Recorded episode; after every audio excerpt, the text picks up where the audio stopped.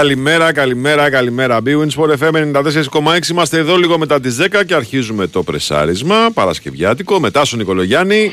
Καλημέρα και το Βάιο Τσούσκα. Πάνω Ρήλο είναι στα πλατό. Βαλεντίνο Τεκολακοπούλου είναι στην οργάνωση παραγωγής εκπομπής. Και ενισταγμένοι είμαστε και στεναχωρημένοι είμαστε. Εντάξει. Και κουρασμένοι είμαστε. Αλλά θα μιλήσουμε για όσα είδαμε χθες που είχαμε.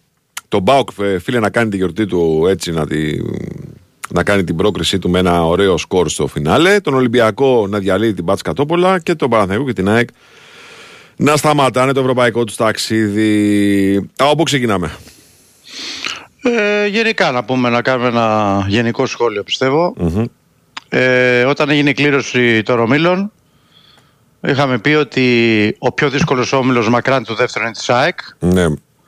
με Μαρσέη, Μπράιτον και Άγιαξ και οτιδήποτε πετύχει η ΑΕΚ από πρόκριση θα είναι επιτυχία. Α, δυστυχώς η ΑΕΚ δεν τα κατάφερε. Ε, εντάξει, αλλά έπεσε πάνω σε τρεις ομάδες που ήταν και οι τρεις πολύ καλές ομάδες. Ο δεύτερος πιο δύσκολος όμιλος ήταν του Παναθηναϊκού όπου είχε να αντιμετωπίσει τη Βιγεράλ, τη Ρεν και τη Μακάμπι Χάιφα, την πρωταθλήτρια Ισραήλ, μια ομάδα η οποία τα προηγούμενα χρόνια είχε ε, καλές ευρωπαϊκές πορείες.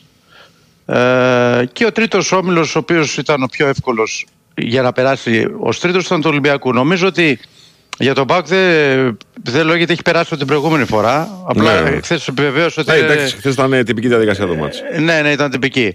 Ε, τι αποδείχθηκε, αποδείχθηκε στην πράξη ότι ο Ολυμπιακός έκανε αυτό που έπρεπε να κάνει, δηλαδή να κάνει την νίκη της ε, Μπασκατόπολα και να περάσει. Ο Παναγιώτο και η Άκη δεν τα κατάφεραν. Διαφορετικά τα μάτια τα δύο. Η ΑΕΚ ε, έπαιξε στο Άμστερνταμ απέναντι σε έναν Άγιαξ ο οποίος το τελευταίο διάστημα με το Φανσίπ έχει αλλάξει η εικόνα και έχει και αρκετές απουσίες ειδικά τη τελευταία στιγμή η ΑΕΚ που τη τύχησαν. Ειδικά του Πινέδα πιστεύω εγώ. Και, ε, του, και του Γιόνσον. Ε, και του Γιόνσον. Γιατί να σου πω κάτι, ναι. φάνηκε στο, mm. στο, στο, παιχνίδι, ρε παιδί μου, ότι αναγκαστική επιλογή. Η επιλογή ήταν πλάνο, θέμα πλάνο του Αλμέιδα. Αυτό το. Ναι όσα πάνε και όσα έρθουν, που ουσιαστικά είπε στο μάτσο Αλμέιδα με το δίδυμο ε, Σιμάνσκι Μάνταλου στην ε, mm. μισή γραμμή, ε, θα μπορούσε να είναι και διαφορετικό αν ήταν ο Γιόνσον. Βέβαια, μπορεί να κάνει το ίδιο και, πάλι, γιατί είχε το Γαλανόπουλο διαθέσιμο. Και ήταν και ο Πινέδα, θα Ακριβώς. Mm. Είχε το Γαλανόπουλο διαθέσιμο και δεν τον έβαλε ο Αλμέιδα. Αλλά θέλω να σου πω ότι γενικά έβλεπες τον πάγκο της ΣΑΕ και έλεγε ρε παιδί μου δεν έχει παίχτες να βάλει να, αλλάξει το, να κρατήσει το ρυθμό ψηλά. Ναι. Εντάξει, και από ένα σημείο και μετά, επειδή λίγο πρόλαβα στο δεύτερο μήχρονο και είδα, μπορούσε να ανοίξει κι άλλο το σκορ. Λογικό είναι αυτό. Όταν χάνεις με 3-1 και το μυαλό σου το έχεις να βάλεις γκολ, αφήνεις χώρους πίσω, η ΑΕΚ άφησε χώρους. Ο Άκμο έχασε κάποια γκολ. Η ουσία είναι ότι ε, η ΑΕΚ ξεκίνησε όπως και ο Παναθηναϊκός πολύ καλά αυτό το όμιλο με το διπλό στο Brighton αλλά δεν κατάφερε να κάνει την υπέρβαση γιατί για την ΑΕΚ θα ήταν υπέρβαση στο να περάσει από αυτόν τον όμιλο.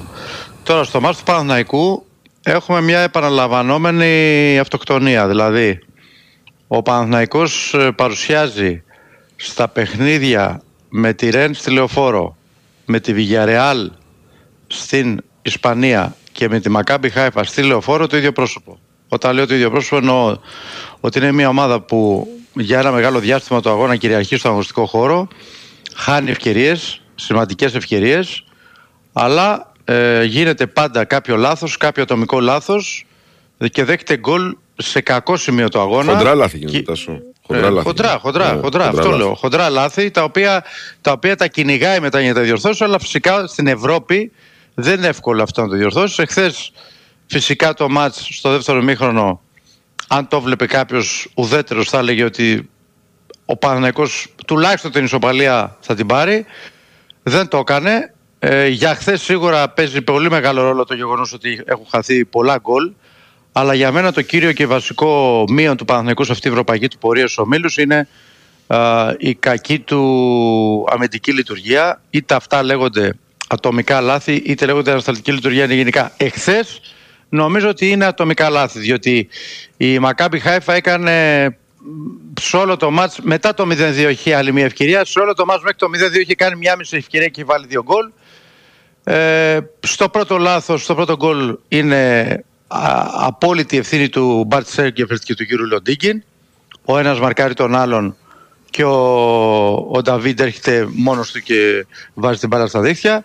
Στο δεύτερο γκολ ε, υπάρχει ευθύνη του Βαγιανίδη, ο οποίος γλιστράει και δεν είναι στη θέση του, αλλά και συνέχεια γίνεται μια σειρά από λάθη.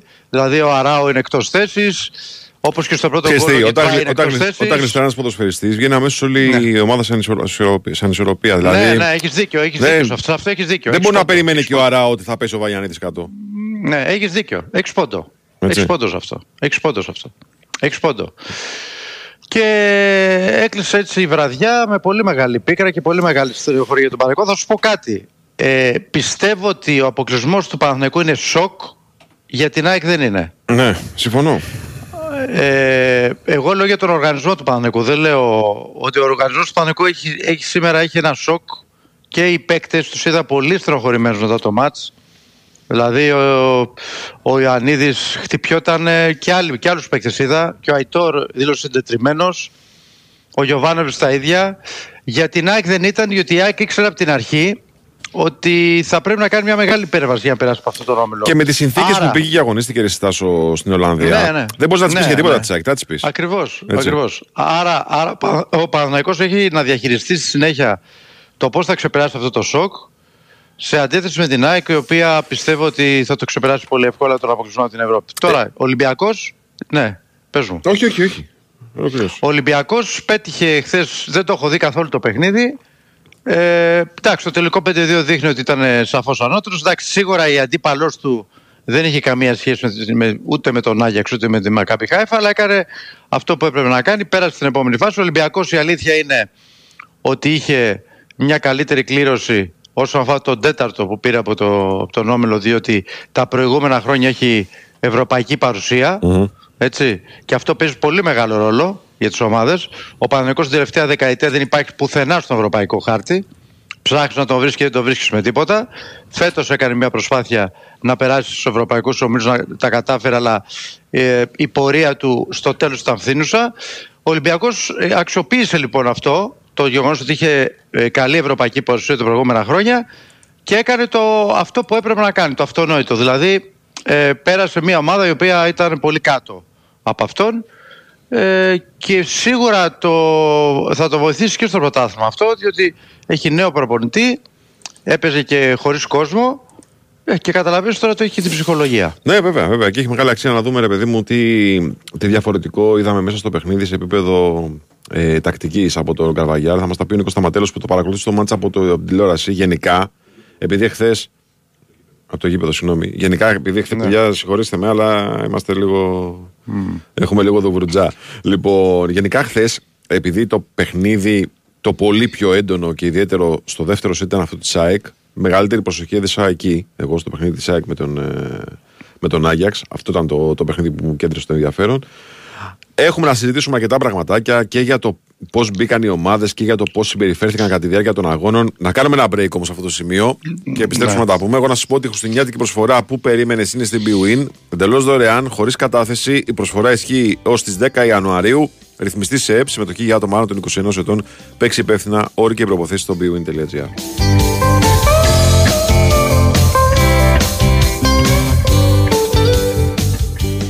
Η Winsport FM 94,6 για μεταχειρισμένο αυτοκίνητο ελληνικής αγοράς, το Stock Center της Velmar είναι χρόνια μπροστά. Και πιο συγκεκριμένα, 5 χρόνια μπροστά. Γιατί μόνο στο Stock Center σας προσφέρουμε 5 χρόνια εγγύηση χωρίς καμία επιβάρυνση. Τόσο σίγουροι είμαστε για την ποιότητα των μεταχειρισμένων μας. Stock Center. Ασφαλώς μεταχειρισμένα. Φυσικό αέριο. Πάντα η πιο οικονομική λύση. Ειδικά όταν έχετε το νούμερο 1 λέβητα. Μπάξι. Έχετε διπλή αποτελεσματικότητα. Ζεστασιά το χειμώνα, ζεστό νερό όλο το χρόνο. Αυτονομία, απαράμιλη απόδοση, καινοτομία. Όλα σε έναν έξυπνο λέβητα. Μπάξι. Ζήστε το πλεονέκτημα Μπάξι σήμερα. Ιδρομαρίν.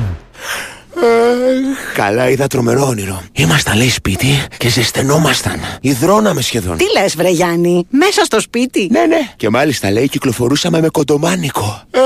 Αχ, ήταν τόσο ωραία. Ε, εντάξει, αυτά μόνο σε όνειρο γίνονται. Μοιάζεις ζεστασιά του σπιτιού τον χειμώνα με μακρινό όνειρο. τώρα γίνεται πραγματικότητα με πετρέλαιο θέρμανσης από τα πρατήρια Shell. Με ως 6% επιστροφή έως 12 άτοκες δόσεις και διπλάσιους πόντους Smart. Καλέσε τώρα στο 18330 ή παράγγειλε online στο allsmart.gr. Καλησπέρα, για το Ibiza ενδιαφέρομαι. Υπάρχει έτοιμο παράδοτο. Ναι, μάλιστα. Τέλεια. Και η τιμή του; Είναι στα 15.990 Συγγνώμη, δεν σας άκουσα. Είπα 15.990 ευρώ. Μα καλά, με κοροϊδεύετε. Καθόλου, λέω είναι στα 15.990 ευρώ. Στη ΣΕΑΤ κρατάμε τη τιμή του Ήπιζα πολύ χαμηλά, δηλαδή στα 15.990 ευρώ. Κάν το δικό σου σήμερα έτοιμο παράδοτο και με 4 χρόνια εγγύηση. Από τη ΣΕΑΤ. Έρωτα είναι ο Γιάννης. Τι έγινε, Γιαννάκη, πονάει ο λαιμός μας; Δεν φοβάμαι. Λίγοι ψεκασμοί την ημέρα με το Echina Force σπρέι λαιμού της Vogel και καθάρισα. Έχει και εσύ πάντα μαζί σου το Echina Force Throat Spray για ανακούφιση από πονόλεμο και βραχνάδα. Αλλιώς το κρίμα στο λαιμό σου. Βρέστο στα φαρμακεία. Vogel, υγιένεται φυσικά. Προϊόν γνωστοποιημένο στο ΝΕΟΦ. Τα συμπληρώματα διατροφής δεν υποκαθιστούν τη συνήθι δίαιτα. Αργούν να στεγνώσουν τα ρούχα. Αφιγραντήρας Μόρι. Με το νέο σύστημα στεγνώματος αφαιρεί γρηγορότερα την υγρασία και βοηθά στη φροντίδα των ρούχων. Γιατί είναι Μόρι και σου πάει. Ο Άγιος Βασίλης κάνει τις γιορτές μαγικές και αν το καλοσκεφτείς, όλοι έχουμε έναν Άγιο Βασίλη μέσα μας. Γι' αυτό φέτος τις γιορτές η Νόβα προσφέρει δωρεάν πρόσβαση στην ΕΟΝ για όλους σε ολόκληρη την Ελλάδα από τις 10 Δεκεμβρίου έως τις 10 Ιανουαρίου. Μπες τώρα στο aeon.nova.gr, πάρε τον δικό σου κωδικό και απόλαυσε κορυφαίο αθλητικό, κινηματογραφικό και παιδικό περιεχόμενο. Χαρούμενες γιορτές από την Νόβα. Ισχύουν οι όροι της υπηρεσίας ΕΟΝ. Η Winsport FM 94,6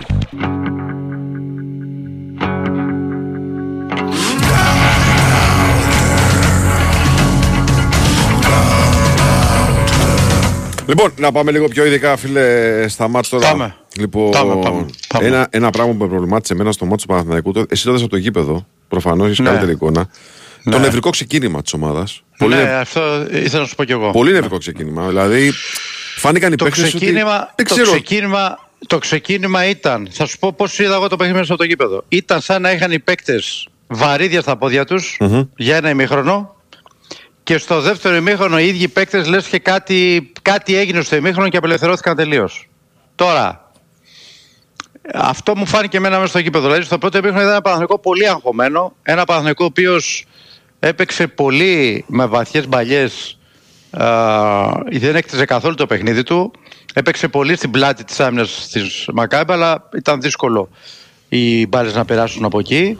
Με αποτέλεσμα να κάνει μόλις μία φάση, μόλις μία φάση και αυτή έγινε με σωστό ορθολογικό ποδόσφαιρο. Δηλαδή με μία ανάπτυξη από δεξιά, παλάσιος στο Βαγιανίδη, αυτός σέντρα, τα κουνάκι του Ιωαννίδη και συνέχεια ο Αιτός δεν πρόλαβε να βάλει την μπάλα στα δίχτυα. Ναι, ναι, ναι. ναι. Σε Μεγάλη, όλο το φάση, υπόλοιπο διάστημα- μεγάλη φάση αυτή, αλλά. Μεγάλη φάση, αλλά Ναι. είναι μία. Είναι μία, ναι. Σε όλο το πρώτο Και άλλη ημίχρονο μια ήταν, καλή λοιπόν, ανάπτυξη είχε από το 30 και μετά με τον Αϊτόρα από αριστερά. Δηλαδή, όταν έβαζε την μπάλα κάτω, ο Παναθηναϊκός Αυτό ακριβώς θέλω να σου πω. προσπαθούσε, Εγώ- προσπαθούσε να παίξει ποδόσφαιρο. Αλλά το, το ζήτημα είναι το εξής. Ναι. Πώς είχε τόσο καιρό να προετοιμαστεί, πώς μπήκε ψυχολογικά έτσι στο παιχνίδι. Αυτό είναι πρόβλημα. Ναι. Ναι, είναι πρόβλημα αυτό σίγουρα, αλλά φαίνεται ότι. Δεν ξέρω, δεν μπορώ να το εξηγήσω αυτό. Ναι. Γιατί στο δεύτερο μήχρονο είδα άλλη ομάδα. Αν αυτό συνεχιζόταν στο δεύτερο μήχρονο, θα σου έλεγα ότι έχει γίνει κάτι Κοιτάξτε, πολύ πρέπει να λάθος. βάλουμε στην κουβέντα και το εξής. Για την αλλαγή της Ναι. εικόνας στο δεύτερο ημίχρονο. Προφανώς και έπαιξε ρόλο αυτό. Δηλαδή, ο Παναθηναϊκός συνήλθε λίγο. Ε, και ήταν και πολύ καλύτερος και πολύ ψυχολογικά καλύτερος. Αλλά σε αυτό το βοήθησε πολύ και η οπισθοχώρηση της Μακάμπη. Φίλε, μιλάμε. Αναγκαστική αλλαγή ο Μοχάμετ. Αναγκαστική αλλαγή ο Σούντγκρεν.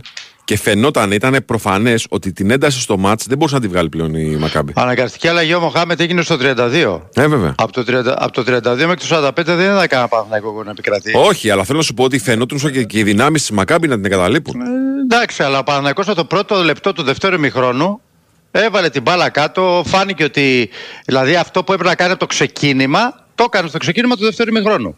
Αυτό ήταν το λάθος το χθεσινό. Ετσι Ε, εγώ να φανταστείς στη διάρκεια της μετάδοσης έλεγα ότι φώναζε ότι η ομάδα ήθελε εκτός τον Αράο και μέσα τον Ρούμπεν. Το έλεγα στη μετάδοση, στο πρώτο ημίχρονο, γιατί ο Αράο έκανε πολλά λάθη.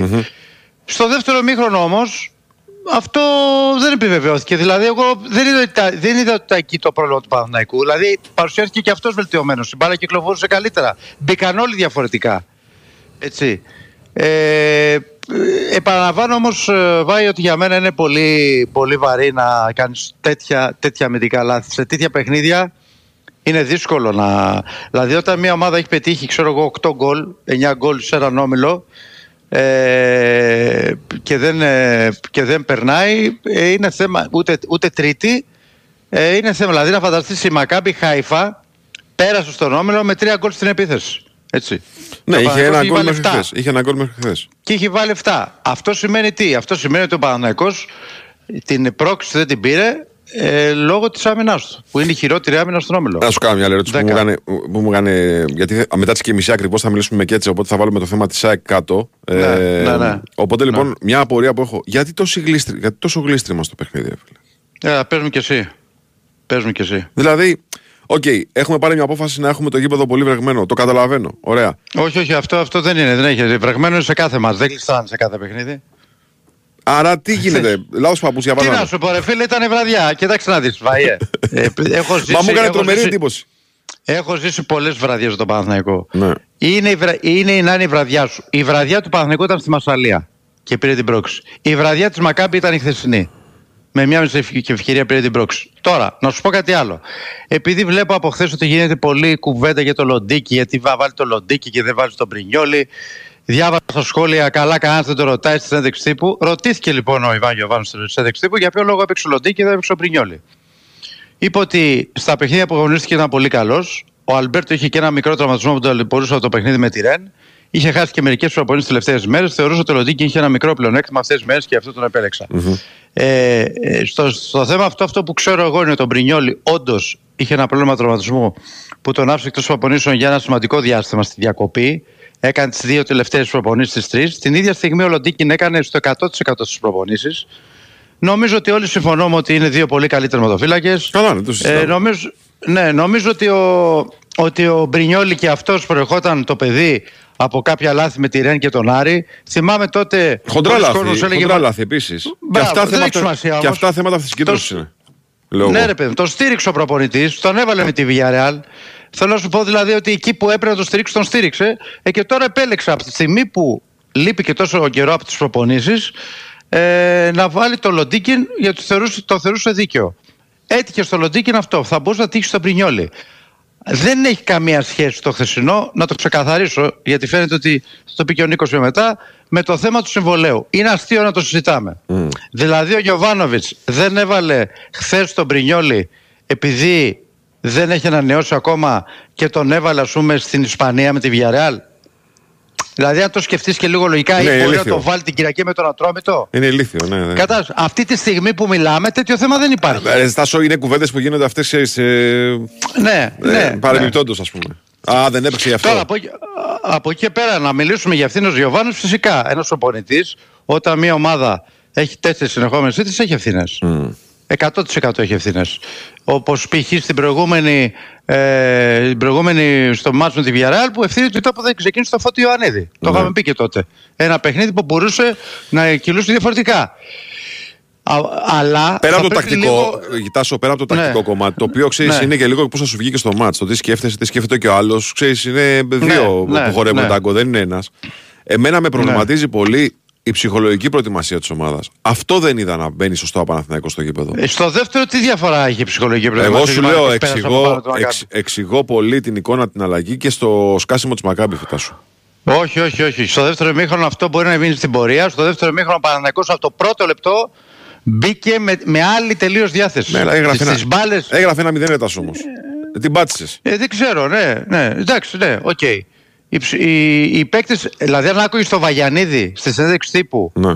την παραμονή του αγώνα, φαινόταν ότι ήταν ξεκάθαρο σε όλους τους παίκτες που πρέπει να μπουν από το πρώτο λεπτό όπως μπήκαν στο δεύτερο ημίχρονο. Οχο.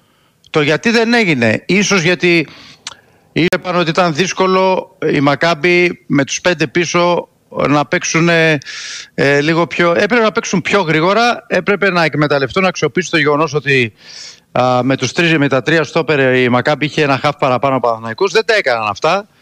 Και γι' αυτό το λόγο φτάσαμε σε αυτό το, σε αυτό το 0-1. Κάτσε να πάμε σε διαφημίσεις, φίλε, γιατί είσαι χυμαρόδη. Διαφημίσεις και Ναι, ναι. επιστρέφουμε με κέτσα από Πάμε, Ολλανδία. Ναι.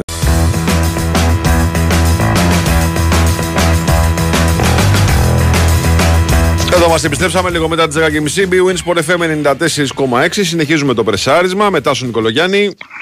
Και Βάιο Τσούτσικα. Με Πανόλιο στα πλατό. Με Βαλεντίνο Νικολακοπούλου στην οργάνωση παραγωγής τη εκπομπής. Ανοίξαμε λίγο, είπαμε μια κουβέντα για τα παιχνίδια. Δείξαμε λίγο περισσότερο βάρος στο παιχνίδι του Παναθηναϊκού γιατί ήταν το μεγαλύτερο σοκ ε, το χθεσινό ε, το παιχνίδι αυτό. Τώρα θα πάμε στην Ολλανδία να μιλήσουμε με Κώστα Κερτζόγλου για το παιχνίδι της ΑΕΚ. Εγώ να σας πω πριν πάμε, πριν συνδεθούμε με, τα, με τον ανταποκριτή μας στην Ολλανδία. Ε, ωραίο. Ε. Λοιπόν, ότι φέτος τα Χριστούγεννα η Πρωτέργεια γιορτάζει το διευρυμένο δίκτυο καταστημάτων της με ένα σούπερ διαγωνισμό, smartphones, ηλεκτρικά πατίνια, δωρεπιταγέ για δώρα τεχνολογίας και πολλά ακόμα δώρα μπορούν να γίνουν δικά σας. Ο τρόπος συμμετοχής είναι πάρα πολύ απλός, γιατί το μόνο που χρειάζεται να κάνει κανείς είναι να επισκεφτεί ένα από τα 85 καταστήματα Πρωτέργεια μέχρι τις 6 Ιανουαρίου. Ο διαγωνισμός αφορά όλους, οπότε όλοι μπορούν να συμμετέχουν. Βρείτε το κοντινότερο κατάστημα στο site της Πρωτέργεια και στην ενότητα Σημεία Πρωτέργεια. Επισκεφτείτε το και μπείτε στην κλήρωση. Πρωτέργεια, το μέλλον της ενέργειας. Λοιπόν, πάμε Ολλανδία, φίλε. Πάμε, πάμε. Κώστας και Τετζόγλου μαζί μας. Καλημέρα, σας, κύριε, τι κάνετε; Καλημέρα παιδιά. Καλημέρα. Εδώ, Κλαίει το, όνει- κλαίει το όνειρο. σε όλη την Ευρώπη. Εντάξει, ρε φίλε, εσύ τουλάχιστον είσαι πιο προετοιμασμένος ψυχολογικά γι' αυτό. Η αλήθεια είναι αυτή. Έτσι. Και πιο δύσκολος όμιλος, δεν το συζητάμε. Και πολλά προβλήματα στον τελικό. Εντάξει. Οκ. Όντως. Ήταν, ήταν λίγο πιο, πιο μαλακή η μοίρα μαζί σου. Η, η αλήθεια είναι αυτή. Πώς- Η αλήθεια είναι αυτή. Πώς, πώς το είδες το παιχνίδι; Ε, θα, σου, δι- θα σου πω εγώ τι μου δημιούργησε, τι αίσθηση μου δημιούργησε το ο Αλμέιδα με τις επιλογές του. Ότι πήγε να το κάνει η Θρίαμβος ή η Πατατράκ το μάτς και νομίζω ότι για το ίδιο, ε, για το γεγονός ότι δεν ήρθε ούτε Θρίαμβος ούτε Πατατράκ ευθύνεται ο ίδιος άνθρωπος. Δηλαδή ο Θανασιάδης. Ναι. Κοίτα να δεις. Ε, Καταλαβαίνεις τι λέω. Δηλαδή; Ναι, κατάλαβα πώς το Έτσι. λες. Απλά εγώ νομίζω ότι ε, η, η, η ΑΕΚ πήγε να... Η στρατηγική της ήταν να πάρει το παιχνίδι με την επίθεση. ναι. Και, και ήταν αυτή η στρατηγική της γιατί ε, ο Άγιαξ ε, πράγματι είναι μια ομάδα που μπορείς να τη δημιουργήσεις καταστάσεις. Και δημιουργώντας και καταστάσεις την κάνεις και λιγότερο επιθετική. Δηλαδή ε, α, η εικόνα αυτή που λες ισχύει. Δηλαδή μετά το 3-1 πράγματι θα μπορούσε να μπουν και άλλα γκολ από την πλευρά του Άγιαξ και εγώ εκεί πιστεύω ότι η Άγιαξ στάθηκε- ήταν μέσα στη, στη μεγάλη ατυχία τέλος πάντων που είχε γενικά, δεν, είχε, δεν μπορώ να πεις ότι είχε την τύχη μαζί της, από την κλήρωση μέχρι τις στιγμές των αγώνων, αλλά η τύχη της ήταν που ο Σέντερφορ του Άγιαξ ήταν ο Ακπομ. Δηλαδή αν ήταν ο άλλος Σέντερφορ, πιστεύω ένα-δύο γκολ θα τα βάζα. Δηλαδή θα τελείωνε τέλος πάντων τις φάσεις καλύτερα. Τώρα δεν ξέρω αν μπαίνει, αλλά θα τελείωνε τις φάσεις καλύτερα.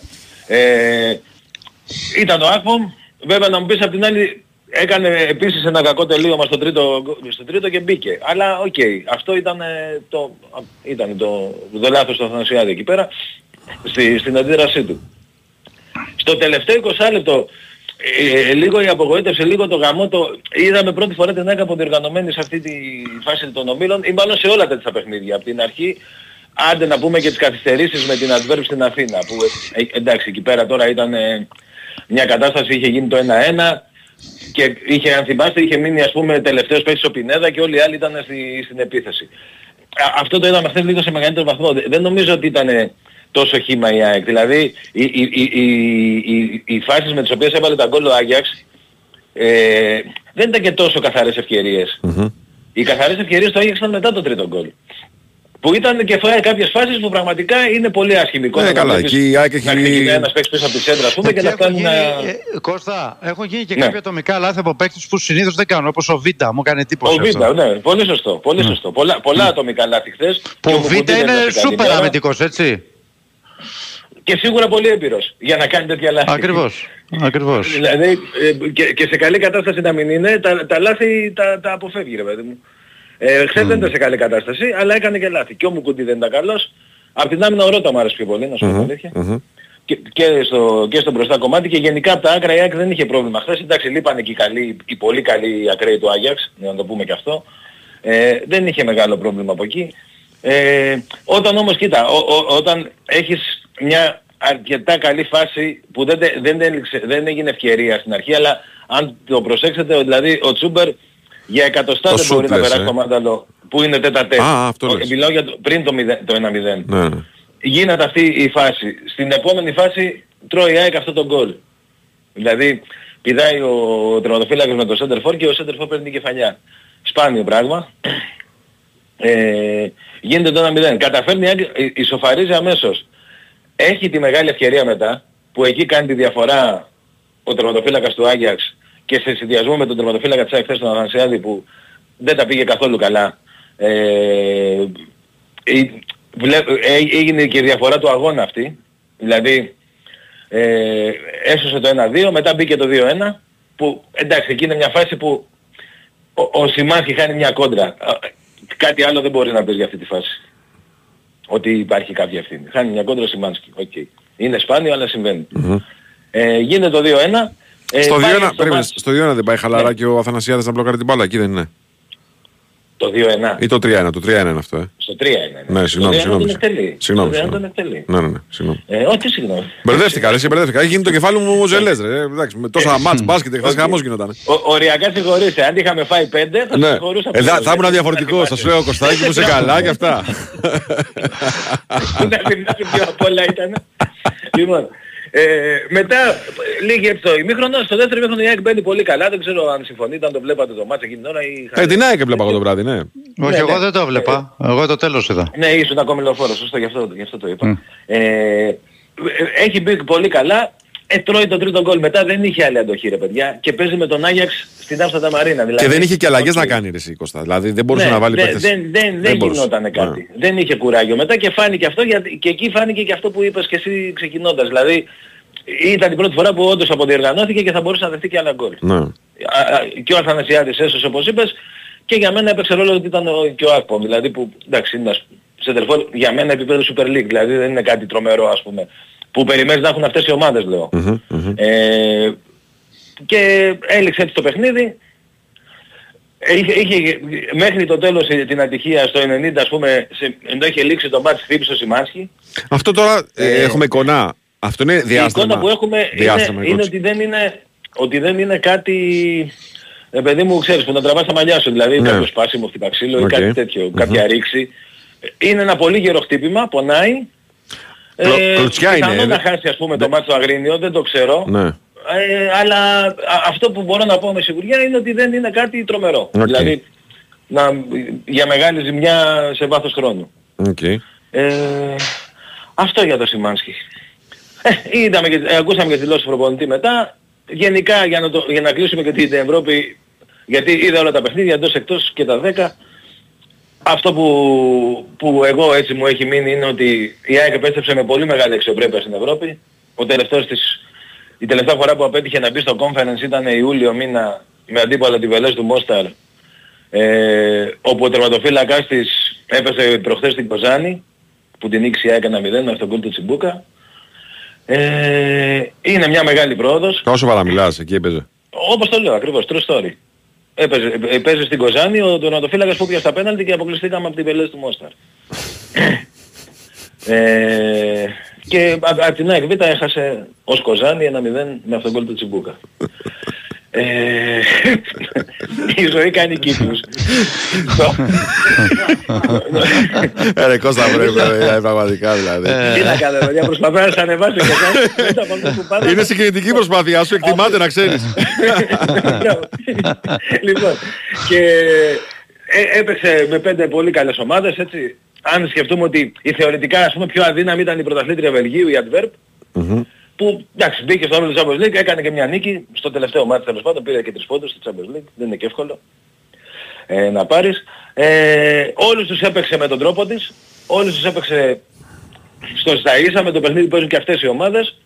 Εντάξει, ε, είχε πολλά λάθη, εκεί ίσως φαίνεται και η διαφορά ατομικής ποιότητας κάποιων παιχτών, που σαφώς υπάρχει με αυτές τις ομάδες, Ε, με, το εντάξει, budget, ναι, με αυτή προφανώς. την παραγωγή παιχτών που έχουν, με όλα που έχουν. Είχε πολλές απουσίες σημαντικές, όπως του, του Γκαρσία σε πάρα πολλά μάτς, του Πινέδα τώρα σε ένα κρίσιμο μάτς όπως χθες. Είχε πάρα πολλά, τέλος πάντων αυτό που μένει όμως είναι το πνεύμα που είχε η ομάδα, ο, τον τρόπο που έπαιξε και νομίζω ότι θα επιστρέψει στην Ευρώπη πρώτα θέση του χρόνου πιο δυνατή αρκεί να είναι όλα καλά. Δηλαδή να είναι ο Αλμέιδα. Και από αυτό καταλαβαίνουμε, από αυτό, καταλα... αυτό που λέει ο και Κώστας. να ενισχυθεί και η ομάδα να αναβαθμίζει το υλικό της κάθε χρόνο. Αυτό νομίζω που χρειάζεται να κάνει κάθε ομάδα για να, να κάνει κάποια βήματα μπροστά. Που νομίζω Τάσο Για πες μου, με, Μαρία, το, τι με τον πήγες ίδιο να πεις, τρόπο λέω ότι στο ξεκίνημα της εκπομπής ο Τάσος έκανε μια παρατήρηση που είχε απόλυτο δίκιο ότι ρε παιδί μου από τους θεσμούς αποκλεισμούς η βασική διαφορά είναι ότι ο Παναθηναϊκός υπέστη ένα σοκ ενώ η ΑΕΚ ένα, δεν, δεν μπορεί να το πει σοκ αυτό που Όχι, ε, σοκ τον σε αποκλεισμό. καμία περίπτωση. Και νομίζω ότι έτσι όπως Μπορεί να είναι τοποθετήσε... σοκαριστικό, σοκαριστικά τα δύο γκολ ρε παιδί μου. Ναι. Σοκ όμως σαν αποτέλεσμα δεν υπάρχει. Όχι, σε Σωστό. καμία περίπτωση. Και νομίζω ότι από αυτά που λες ε, το διαπιστώνουμε. Έτσι, δηλαδή, αν ε, καταλαβαίνουμε έτσι όπως ε, το περνάει η ΑΕΚ αυτό το αποτέλεσμα, νομίζω ότι είναι μια πολύ σωστή ανάγνωση που κάνει ο Τάσος στο ξεκίνημα της εκπομπής. Γι' αυτό το λέω. Ναι, εντάξει, δεν θα μπορούσε να είναι και αλλιώς, ρε παιδί, γιατί όταν ξεκίνησε ο Όμιλος, δηλαδή όταν, συγγνώμη, όταν έγινε η κλήρωση και βγήκε ο Όμιλος, εντάξει, όλοι λέγανε η ΑΕΚ τέταρτη και να δούμε πόσους πόντους θα μπορέσει να πάρει. έτσι. Όντως βγήκε τέταρτη, πάλεψε την, την, την, την- έστω το conference μέχρι το τελευταίο μάτς. Έκανε Ναι. μια τεράστια νίκη με την Brighton, έκανε ένα τρομακτικό, τρομερό παιχνίδι για μένα το καλύτερό της φέτος στην Ευρώπη με την Brighton στη Φιλαδέλφια, παρότι έχασε. Χτύπησε όλα τα μάτς, Είχε κάποιες συγκυρίες που τις τύχησαν πολύ, κάποια ατομικά λάθη λέω και πάλι που τις τύχησαν πολύ. Οκ. Εντάξει. Φεύγει με πίκρα αλλά τουλάχιστον ε, πώς να σου πω ρε παιδί μου, Έδωσε η, τη μάχη η, η της. παρουσία Την έδωσε της τη μάχη αφήνει της. ένα, ένα Ναι, όφελος. ναι. Ωραία. Κωστή μου, καλή επιστροφή. Να είστε Ναι, καλά, Κώστα, παιδιά. καλή Ευχαριστώ πολύ. επιστροφή. Έλα, καλή Καλό επιστροφή. Σαββατοκύριακο να έχουμε. Γεια σας. Έχουμε, επιστροφή. έχουμε break, Γεια. κύριε. Έχουμε break. Ναι, ναι. bwinΣΠΟΡ FM 94,6.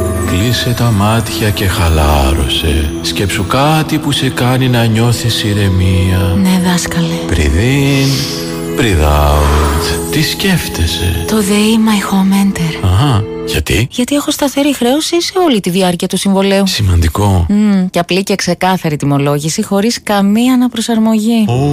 ΔΕΗ My Home. ΔΕΗ My Home Enter. Σταθερές χρεώσεις χωρίς εκπλήξεις για να νιώθεις ηρεμία κάθε στιγμή. Μπες στο ΔΕΗ.gr και μάθε περισσότερα. ΔΕΗ. Ένα με το μέλλον. Το ΔΕΗ My Home Enter είναι προϊόν ρεύματος με σταθερή χρέωση προμήθειας για 12μηνη σύμβαση. Πληροφορίες ΔΕΗ.gr. Αρμόδιος ρυθμιστής ΡΑΗ. Παλιά στο ταξί μάζευα τα κέρματα ένα-ένα για τα ρέστα. Αν ξέμενα, έτρεχα να χαλάσω. Αν οι πελάτες είχαν κάρτα, καλά. Έψαχνα ATM στο πουθενά. Άσε που άμα θέλαν POS, έπαιρναν άλλον. για τέτοια είμαστε τώρα. Έβαλα Nexi Soft POS και ησύχασα. Μου έλυσε τα χέρια. Είσαι οδηγός ταξί. Απόκτησε και εσύ το Nexi Soft POS με δωρεάν συνδρομή για 6 μήνες. Μπε σήμερα στο alpha.gr για να κλείσεις ραντεβού σε ένα κατάστημα Alphabank. Nexi, το άλλο μισό της επιχείρησής σου. Κόστος ετήσιας συνδρομής χωρίς έκπτωση 24 ευρώ πλέον ΦΠΑ. Η Winsport FM 94,6.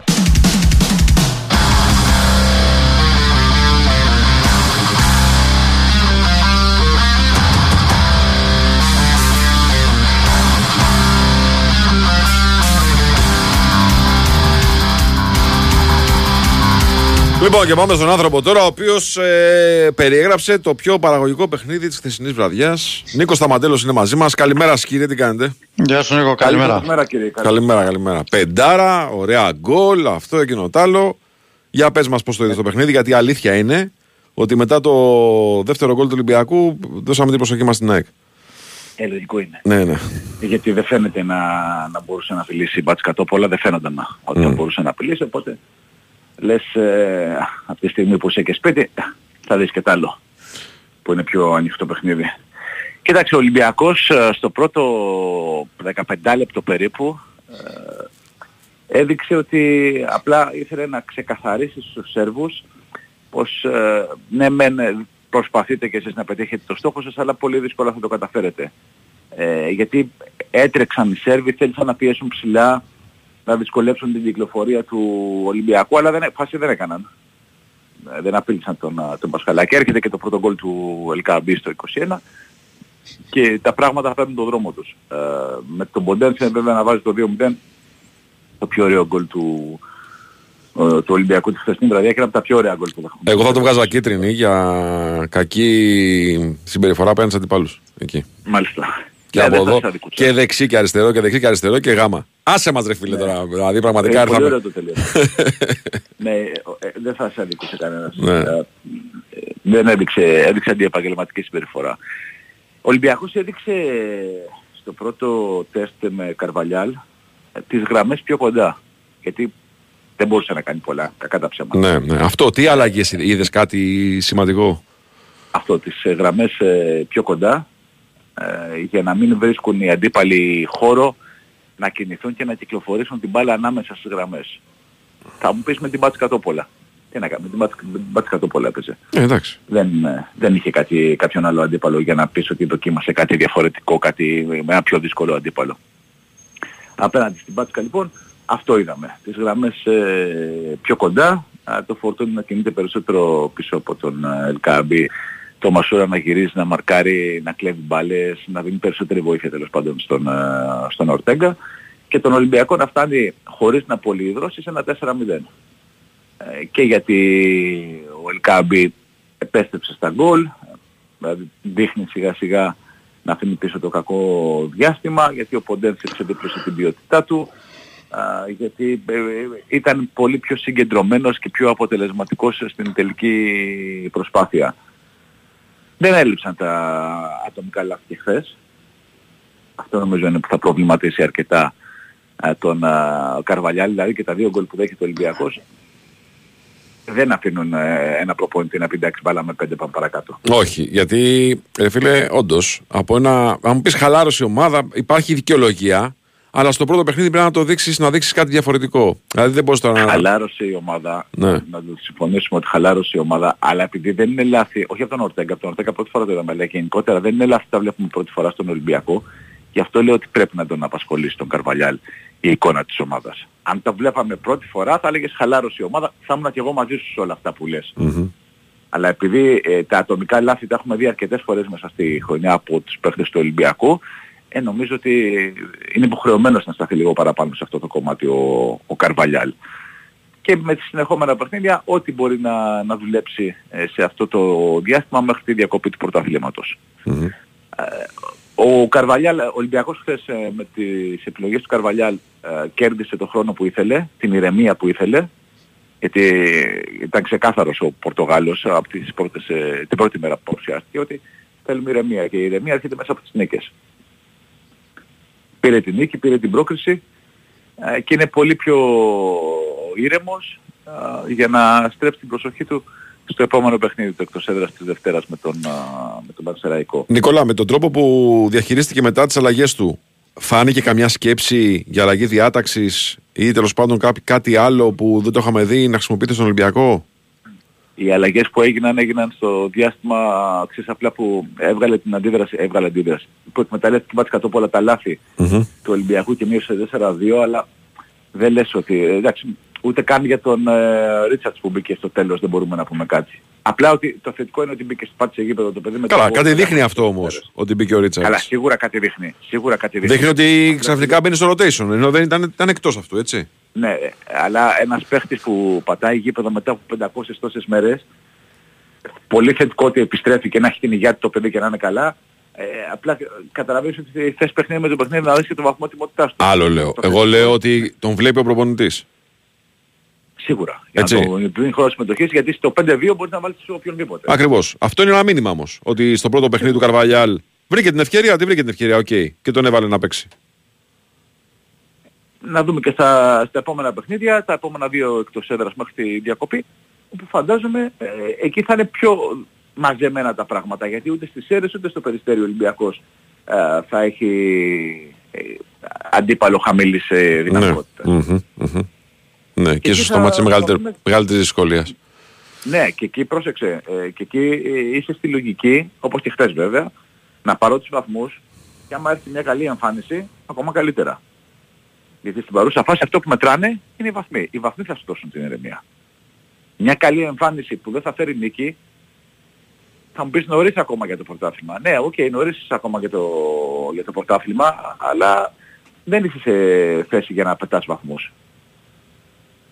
Γι' αυτό να δούμε ε, πλέον, ξέρεις, πάμε παιχνίδι, παιχνίδι να δούμε πώς ακριβώς σκέφτεται ο Καρβαλιάλ. Ε, γιατί ξαναλέω, τα δύο που μπορούμε να κρατήσουμε είναι το ότι έβαλε κοντά τις γραμμές για να εμποδίσει τον αντίπαλο να κυκλοφορεί την μπάλα ανάμεσα στις γραμμές του Ολυμπιακού και τον Μάρι Ρίτσαρτ. Αυτά είναι τα δύο που, που, που κρατάμε. Mm-hmm, mm-hmm, Δηλαδή ούτε καν για το Μασούρα το ότι έπαιξε αριστερά για να βοηθήσει το, το back. Γιατί ήταν έτσι η κίνηση των τριών του Μασούρα, του Φορτούνη και του Ποντέντσε που δεν ήταν δηλαδή δεν, δεν έβαζες και το χέρι σου στη φωτιά του είναι και ξεκάθαρο το που παίζει ο καθένας. Ναι, ποιος που παίζει ο καθένας. Μάλλον είχαν μια Ναι. ελευθερία στη- στην κίνηση έτσι. Και κυρίως ο Φορτούνης με τον ε, Μασούρα, αν δεν κάνω λάθος. Και ο Ποντένσε. Και ο Ποντένσε. Απλά έβλεπες τον Μασούρα να γυρίζει, να, να βοηθάει ανασταλτικά να κλέβει μπάλες και να δημιουργεί επιθέσεις από τα πόδια του. Οπότε σου λέω αυτό ήταν το ξεκάθαρο. Δηλαδή ξαναείδαμε τον Μασούρα α, να παίζει αρκετά στα άκρα α, και ε, λες οκ, άρα τον υπολογίζεις για εκεί. Δεν ξέρω αν θα τον υπολογίζεις εκεί για όλα τα παιχνίδια ή για κάποια παιχνίδια που θα θέλει ε, την ανασταλτική λειτουργία α, πιο, πιο δυνατή. Αυτό. Τώρα περιμένουμε ε, Σέρες. Δεν προέκυψε κάποιο αγωνιστικό ζήτημα χθες; Όχι, όχι, όχι. όχι. Ηρεμία. Ηρεμία και χαμόγελα, ικανοποίηση. Ε, με, με αυστηρά μέτρα γύρω από το Καραϊσκάκης και για να μπούμε στο γήπεδο ε, τον έλεγχο στα δημοσιογραφικά. Γιατί θα μου πεις, δεν πήγαν κι άλλοι. Ναι, σωστό. τον έλεγχο τον έκαναν α, αστυνομικοί που ζητούσαν ταυτότητα. Ναι. Δεν ήταν α, δηλαδή, ξέρω εγώ, ε, πήρες το, το εισιτήριο στην πρόσκλησή σου για να μπεις στο γήπεδο α, και πέρασες ταυτότητα, ταυτοπροσωπία, αλλά σε 50 δημοσιογράφους πως ήταν χθες είναι και εύκολο να το κάνεις. Σωστό. Δεν ήταν καν το Διοικητικό Συμβούλιο της Μπάτς Κατόπολα στο γήπεδο. Γιατί θέλαν να, βάλουν- θέλαν να μπουν περισσότεροι ε, προσκεκλημένοι, χορηγοί. Ε; Ήθελαν να μπουν οι 80 VIP φίλαθλοι που είχαν κάνει το ταξίδι και οι χορηγοί και σου λέει από τη στιγμή που δεν μπήκαν αυτοί ε, σε μια απόφαση που δεν την καταλαβαίνουν όπως έλεγαν στους ανθρώπους του Ολυμπιακού γιατί να την πληρώσουμε εμείς έμεινα στο ξενοδοχείο και τώρα μαζί με τους ε, φίλους της ομάδας. Μάλιστα. Και περιμένουμε τώρα τη Δευτέρα κλήρωση και πανσεραϊκό. Μμμ. Έχει διπλό μέτωπο τη Δευτέρα. Ναι, ναι, ναι. ναι. Έχεις καμιά προτίμηση; Μποντογκλίμ.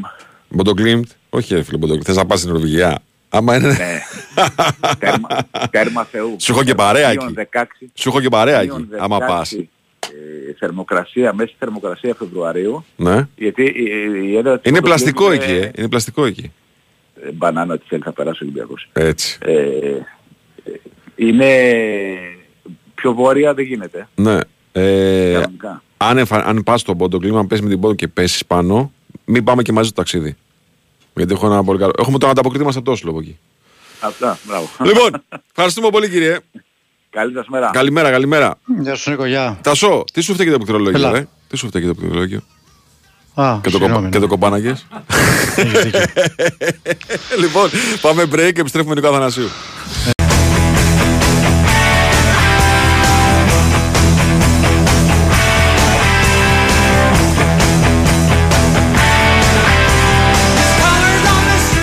Λοιπόν, εδώ είμαστε, επιστρέψαμε λίγο μετά τις 11. BWIN Sport FM 94,6. Συνεχίζουμε το πρεσάρισμα μετά σου Νικολογιάννη.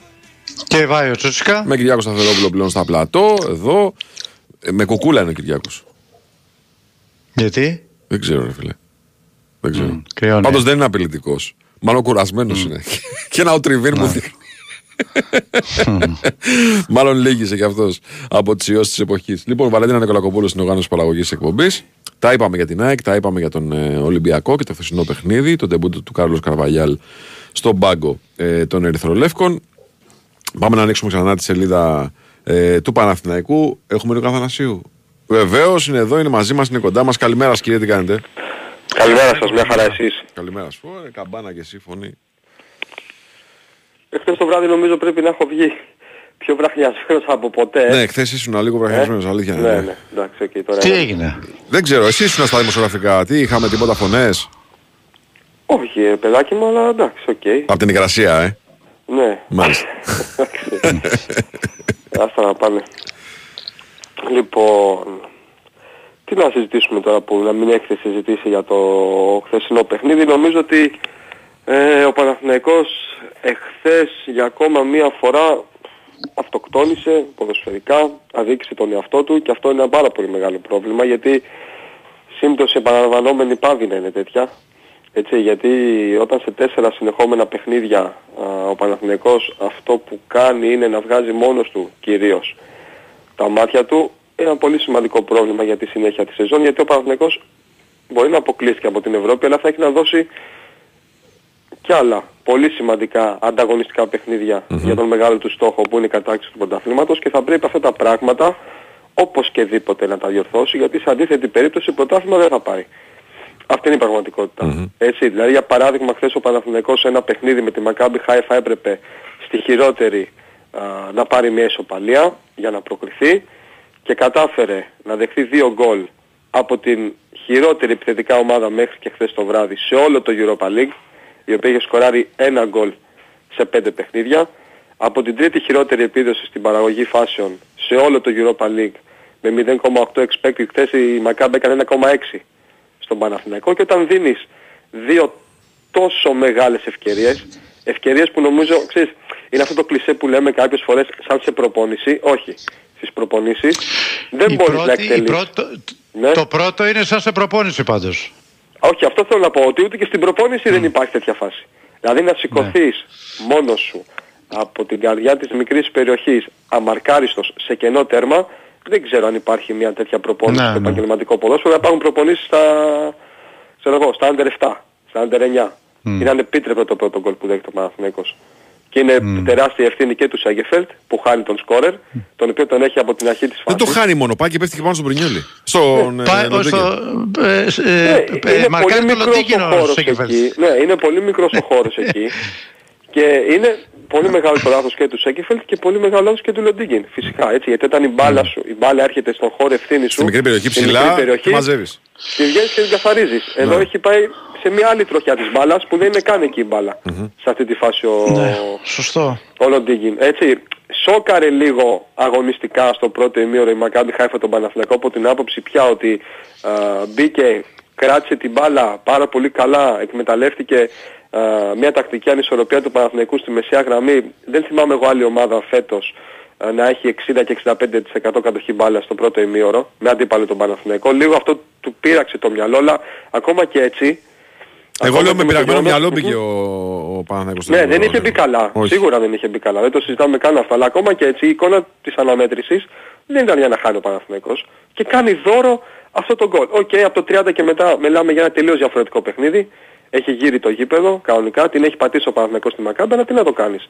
Όταν στην τρίτη, γιατί έκατσα χθες το ματς και το είδα όλο, είναι η τρίτη φορά στο δεύτερο ημίχρονο που η Μακάμπι Χάιφα ε, αλλάζει την μπάλα από την ε, σέντρα και πάνω. Στο 74ο λεπτό. Όταν λοιπόν στην τρίτη α, εναλλαγή της μπάλας σε όλο το δεύτερο ημίχρονο από τη μέση και μπροστά ο Παναθηναϊκός της επιτρέπει ένα πέναλτι, γιατί ο Τσέρι μόνος του εκτελεί από το σημείο του πέναλτι, τι να συζητάμε. Ήταν κάκιστη ανασταλτική λειτουργία η χθεσινή του Παναθηναϊκού. Κάκιστη, πραγματικά. Δεν γίνεται να προσφέρεις σε έναν αντίπαλο ο οποίος, οκ, ένας αντίπαλος που βρίσκεται στους ομίλους του Europa League, αλλά δεν είναι καμία φοβερή και τρομερή ποιοτική ομάδα. Μην τρελαθούμε και τελείως. Και εντάξει, και είναι και πολύ Έτσι. φορτωμένοι με μάτς. Εγώ σου λέω και πάλι στέκομαι πολύ στο γεγονός ότι κάνανε δύο αναγκαστικές αλλαγές στο ημίχρονο αυτοί. Φαινόταν να δεν έχουν δυνάμεις να κρατήσουν όλο το παιχνίδι. Ε, το ξέρω αυτό ο Παναθηναϊκός. Είναι η φάση στο, στο δεύτερο γκολ.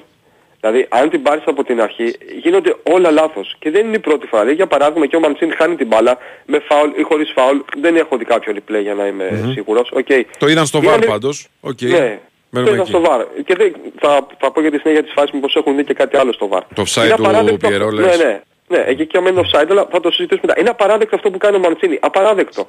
Δεν την παρατάς στη φάση.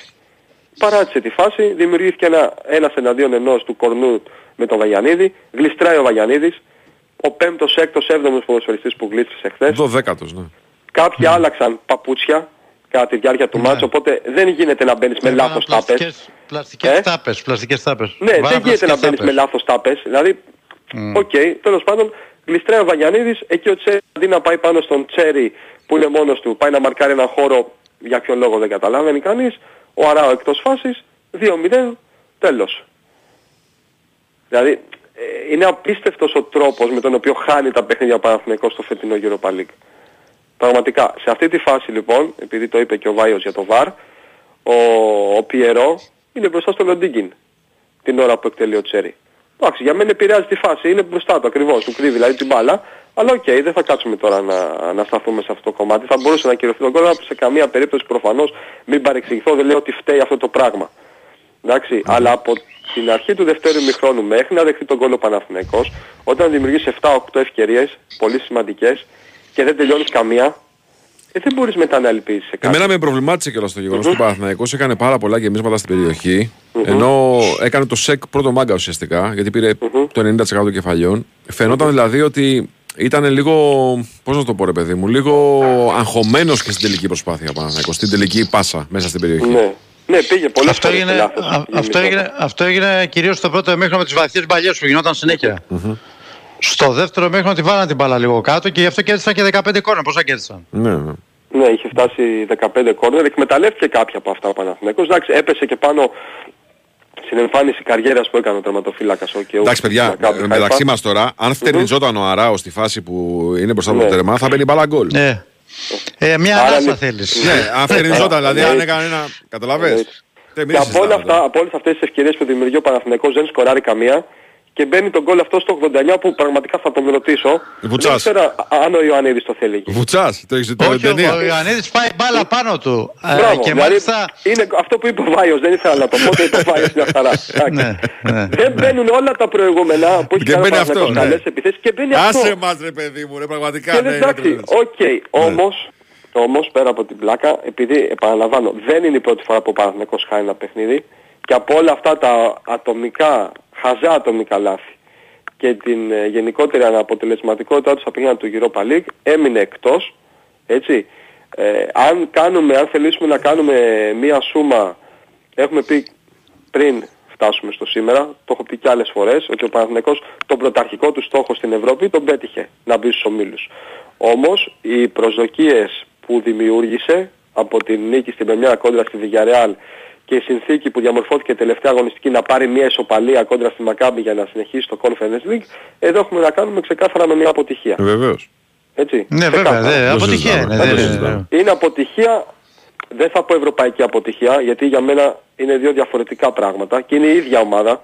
Δεν είναι άλλη ομάδα αυτή που το καλοκαίρι μπήκε στους ομίλους με μια βαθμολογία στα τάρταρα. Που κάνει Έτσι. την πράξη επί της Μαρσέη, που Ναι, αποκλείστηκε όλα το αυτά. Η μέτρο ίδια από την ομάδα είναι, Πράκα, ναι, για μένα δεν που είναι κέρδισε τη διαφορετική ομάδα. Villarreal. Σωστά. Ναι, ναι, είναι η ίδια ναι. ομάδα. Όμως, όταν τελευταία αγωνιστική θέλεις έναν βαθμό για να συνεχίσεις το Conference League και χάνεις από τη Maccabi Χάιφα, εντάξει δεν μπορούμε να μιλάμε για οτιδήποτε άλλο από μια ποδοσφαιρική αποτυχία, ξεκάθαρα. Ε, Εγώ νομίζω Νίκο πάντως ότι αν θέλουμε να δούμε μια ψύχρεμη ε, με μια ψύχρεμη λογική γιατί σήμερα είναι η μέρα ξέρεις σήκω φύγε καρβέλα και όλα αυτά Δεν έχω παίκει τα βα- ασχοληθεί Ε, πραγματικά, αυτό δεν έχω έχει, δει. έχει, έχει φτάσει στο Ούτε ταβάνι πρόκειται. τους, δεν μπορείς, σήκω φύγε, κοιμάσαι ωραία, όλους κλπ. εντάξει, Είναι αυτή η μέρα. Σήμερα να φύγει ο Γιωβάνοβιτς, εντάξει.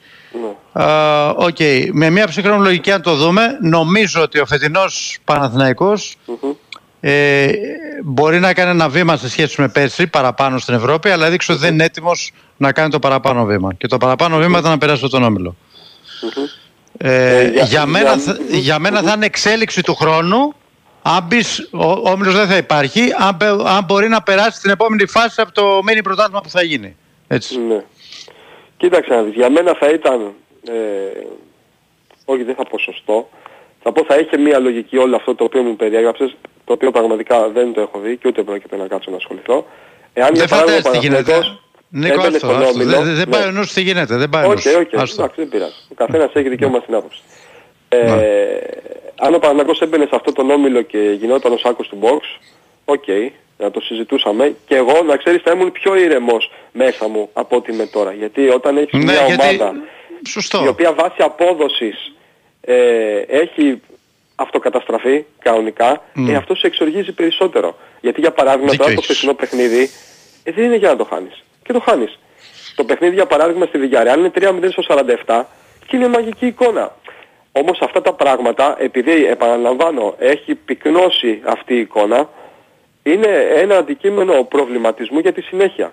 Πολύ σημαντικό. Ναι. Και θα πω και κάτι ακόμα, να προσθέσω και κάτι ακόμα, ότι ο Παναθηναϊκός το Γενάρη ε, θα κοιτάξει να πάρει έναν κεντρικό αμυντικό. Νομίζω ότι η μέχρι τώρα πορεία της σεζόν και τα παιχνίδια στην Ευρώπη δείχνουν στον Παναθηναϊκό το εξής. Αυτή είναι η ταπεινή άποψη. Ότι δεν πρέπει να πάρει έναν κεντρικό αμυντικό μόνο και μόνο για να κλείσει το κενό που υπάρχει. Να πάρει βασικό. Πρέπει να πάρει Να βάλεις κάποιον- φραγίδα, σφραγίδα. Μπράβο, να που βάλεις θα έρθει φραγίδα. και θα γίνει βασικός και θα βάλεις φραγίδα. Μέχρι Τίποτα. τότε ο Παναθηναϊκός αυτόν- έπαιρνε για δανεικό. απα- Ε, ο, δανεικ, ο δανεικός μπορεί να είναι και βασικός. Ε, για να συμφωνήσουμε λες το εξής. Να έρθει Ναι. ένας ο, ο οποίος να ξεκινάει από αυτόν η εντεκάδα. Αυτό εννοείς. Μπράβο. Το ίδιο συμφωνώ και εγώ απόλυτα. Μα είναι τεράστιο το πρόβλημα εκεί. Είναι τεράστιο, το βλέπεις. Δεν λέω ότι φταίει για την ανασταλτική λειτουργία του Παναθηναϊκού μόνο το κέντρο της άμυνας. Δεν λέω Φταίνε αυτό, για μην πολλά παρεξηγηθώ. γκολ όμως. Για πολλά Αλλά- γκολ φταίνε. Αλλά εκεί ο Παναθηναϊκός για να είναι όσο το δυνατόν πιο ανταγωνιστικός στη συνέχεια του ελληνικού πρωταθλήματος, που είναι ο μεγάλος στόχος η κατάκτησή του, θα πρέπει να φέρει ένα κεντρικό αμυντικό κολόνα. Σφραγίδα, Ναι. να χρησιμοποιήσουμε Ναι, ναι, ναι, ναι, ναι. διαφορετικές λέξεις.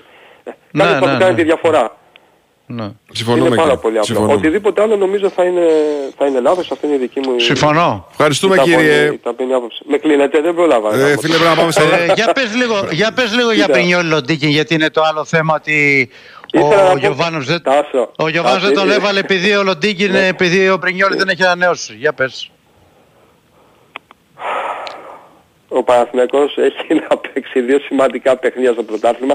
Τάσο, σε παρακαλώ, δεν θέλω να ασχοληθώ με αυτό. Πράγμα αλήθεια. Μην με βάζεις σε αυτή τη θέση. τώρα. Δεν, θέλω, δεν μπορώ.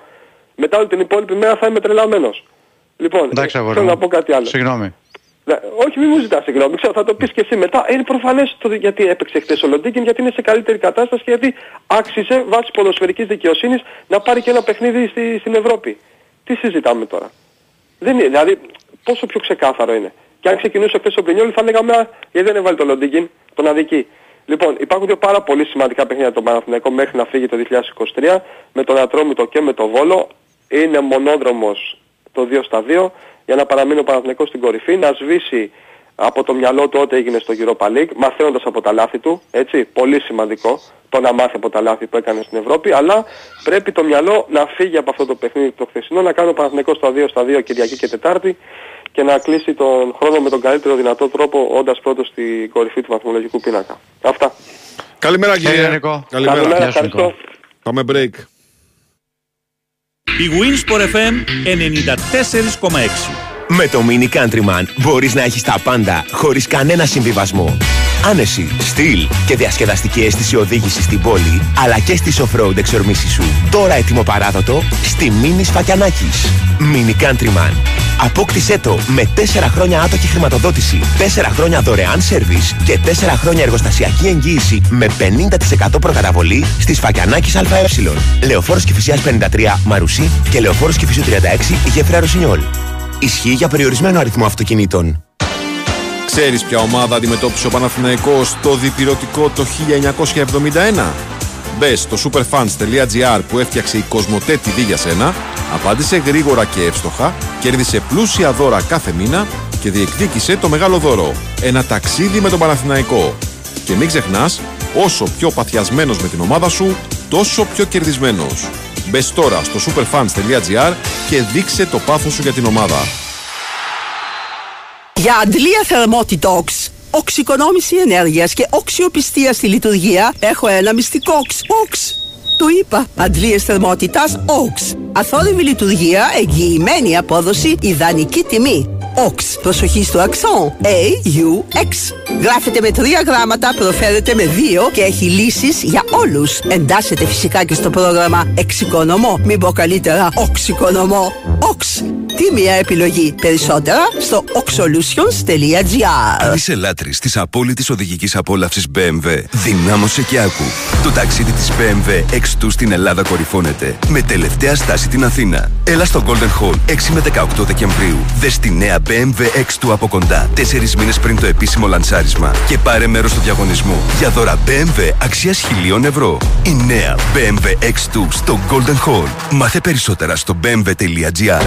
Δήμητρα, καταστροφή. Τι, Κάτσε. Τι, τι, τι έγινε; Είναι καλό χειμωνάκια. Ποιος, Ο γαμπρός μας. τι, καλό χειμωνάκιας, πού το έμαθες; Χθες μου λέει. Να ξέρετε κύριε Γιώργο, εμένα μου αρέσει ο χειμώνας. Πολύ μάλιστα. Αχ, που έμπλεξε το παιδί μας. Η δική μου κόρη με καλό χειμωνάκια. Εμένα που φοράω βερμούδα από Μάρτι. Γιατί εγώ; Που θα γράφω στα social 85 Αυγούστου και θα λέει αυτός 93 Δεκέμβρη. Βρε μπλοκ. Μα φαινότανε το πράγμα και να το. Τώρα. Καλό χειμώνα.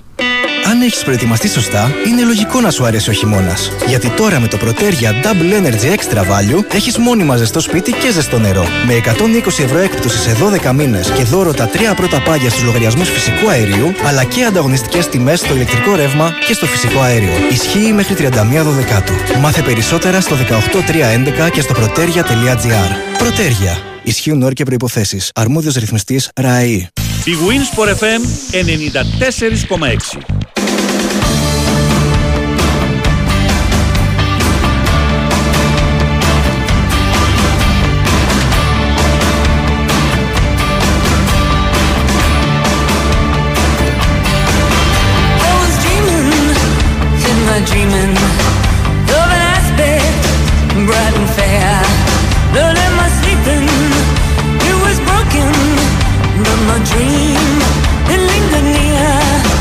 Λοιπόν, για πάμε Θεσσαλονίκη. Μπέμε δελτία Κυριάκο τώρα, τέτοια ώρα που είναι. Μπέμε, μου κάνεις τη σήμα δηλαδή. Δημήτρη Τζομπατζόγλου για το παιχνίδι του Πάουκ με την Ελσίνκη και το θριαβευτικό φινάλε σε αυτή την φετινή εντυπωσιακή μέχρι στιγμής πορεία του Πάουκ στην Ευρώπη. Καλημέρας σας, κύριε. Γεια σας Δημήτρη, γεια σας. καλημέρα. Καλημέρα. Καλημέρα από τη Θεσσαλονίκη. Ε, πήγε όπως το περιμέναμε. Ήταν ε, εορταστική βραδιά. ε, όλο το κλίμα, ε, το παιχνίδι, πολύ ανοιχτό. Ε, και οι Φιλανδοί εντάξει, τελείωναν τη, τη χρονιά τους γενικώς, έπαιξαν ε, ανοιχτά. Ε, επιβεβαιώθηκαν πολλά πράγματα. Άλλα τέσσερα γκολ για τον Πάουκ που έχει φτάσει ξέρω, εγώ, τα, τα 29 γκολ στην, ε, στην Ευρώπη. Ε, το ρεκόρ ε, πόντων, το ρεκόρ του αίτητου, ε, κατά διαστήματα πολύ ωραίο, πολύ γρήγορο ποδόσφαιρο, ε, πολλές χαμένες ευκαιρίες, ε, α- ακόμα και αποστημένες μπάλες όπου σε κάθε στημένο ΠΑΟΚ έβγαζε φάση. Ε, και όλο αυτός, όλος αυτός ο ενθουσιασμός, όλο αυτό το πολύ καλό κλίμα για άλλη μια καλή εμφάνιση και την πρόκληση, την πανηγυρική, α- απλά συνδυάζεται με μια μελαγχολία στα όρια της οργής για το ότι κλείνει το γήπεδο. δηλαδή στο, στο φινάλε, αν βλέπατε ο- οι παίχτες αποχαιρετήσαν τον κόσμο λες και ένα καλοκαίρι. Λες και τελείωνε η σεζόν. Ένα τέτοιο πράγμα ε, συνέβαινε. Ε, το οποίο φυσικά είναι και πάρα πολύ άσχημο και δεν ξέρω και τι αντίκτυπο θα φέρει σε αυτήν την ομάδα το κλειστό γήπεδο από εδώ και, και πέρα. Ε, Είναι μια ομάδα πολύ δεμένη με, το, με τον κόσμο. Ε, επηρεάζεται αρκετά η απόδοση και το παιχνίδι της ε, από την παρουσία οπαδών ε, και υπήρχε αυτός ο αποχαιρετισμός και το γιατί. Το γιατί κλείνει το γήπεδο και θα βλέπουμε αυτή την ομάδα που πραγματικά κάνει ε, χαρούμενο, περήφανο τον κόσμο όλη αυτή η πορεία φετινή του, του ΠΑΟΚ το καταλαβαίνεις. Υπάρχει μια, μια χαρά ε, γενικώς στην καθημερινότητα ε, οι, οι ΠΑΟΚΣίδες βγάζουν αυτή τη χαρά που τους προσφέρει η ομάδα τους που να μην το περίμεναν το καλοκαίρι και αυτό ισχύει αλλά ναι, παραδοσιακά αυτός ο προπονητής που έχει καταγράψει το και το ρεκόρ στο, στο ΠΑΟΚ καταγράφει και μια τέτοια πορεία και φυσικά νομίζω ότι και πάλι είναι αυτός που βελτιώνει, εξελίσσει τον ΠΑΟΚ συνεχώς ε, ακόμα και αν το συγκρίνουμε και με τους άλλους στην Ελλάδα είναι ο ΠΑΟΚ αυτός που εξελίσσεται, που βελτιώνεται, είναι στα καλύτερά του ε, και οι άλλοι έχουν τις δικές τους ε, κρίσεις. Ε, όλα αυτά τώρα μένει να επιβεβαιωθούν σε ένα πολύ δύσκολο παιχνίδι στην Τρίπολη, πολύ κρίσιμο. Όλα τα μάτια του ΠΑΟΚ στην Τρίπολη κάτι κρύβουν, κάτι έχουν, γράφουν ιστορία πραγματικά όπως το περσινό με το γκολ στο ΒΑΡ που ούτε καν το είδαν στο φινάλε, το μάτι στο πρωτάθλημα. Πάντα παραδοσιακά ο ΠΑΟΚ στην Τρίπολη έχει ε, ένα, ε, πολύ δύσκολα παιχνίδια που καθορίζουν πολύ και τη χρονιά του. Και είπε χθες ο Λουτσέσκο ότι επειδή στο πρώτο ημίχρονο οι παίκτες ήταν λίγο θεατές παίζοντας άμυνα, δεν είχαν την επιστικότητα που θα έπρεπε, ότι σε γενικές γραμμές ότι με τέτοιο πρόσωπο εμείς κι αν δεν είμαστε όσο aggressive πρέπει στην άμυνά μας, δεν κερδίζουμε. Ε, ούτε τον Αστέρα ούτε και άλλα παιχνίδια. Ε, ενημέρωσε πάντως ότι ο Ζίβκοβιτς, ο Αντρίγια που είναι πολύ σημαντικός, δεν έχει κάτι, άρα τον περιμένει για την ε, Τρίπολη, όπου πιστεύω ότι την 11 την έχει έτοιμη ε, και, θα, και, και θα είναι και αρκετά φρέσκια σε σχέση με το χθεσινό παιχνίδι. Ναι, ναι, χθες χρησιμοποίησε το ματς για να φρεσκάρει και την ομάδα του, έτσι. Ναι, Όπως ήταν ναι. λογικό.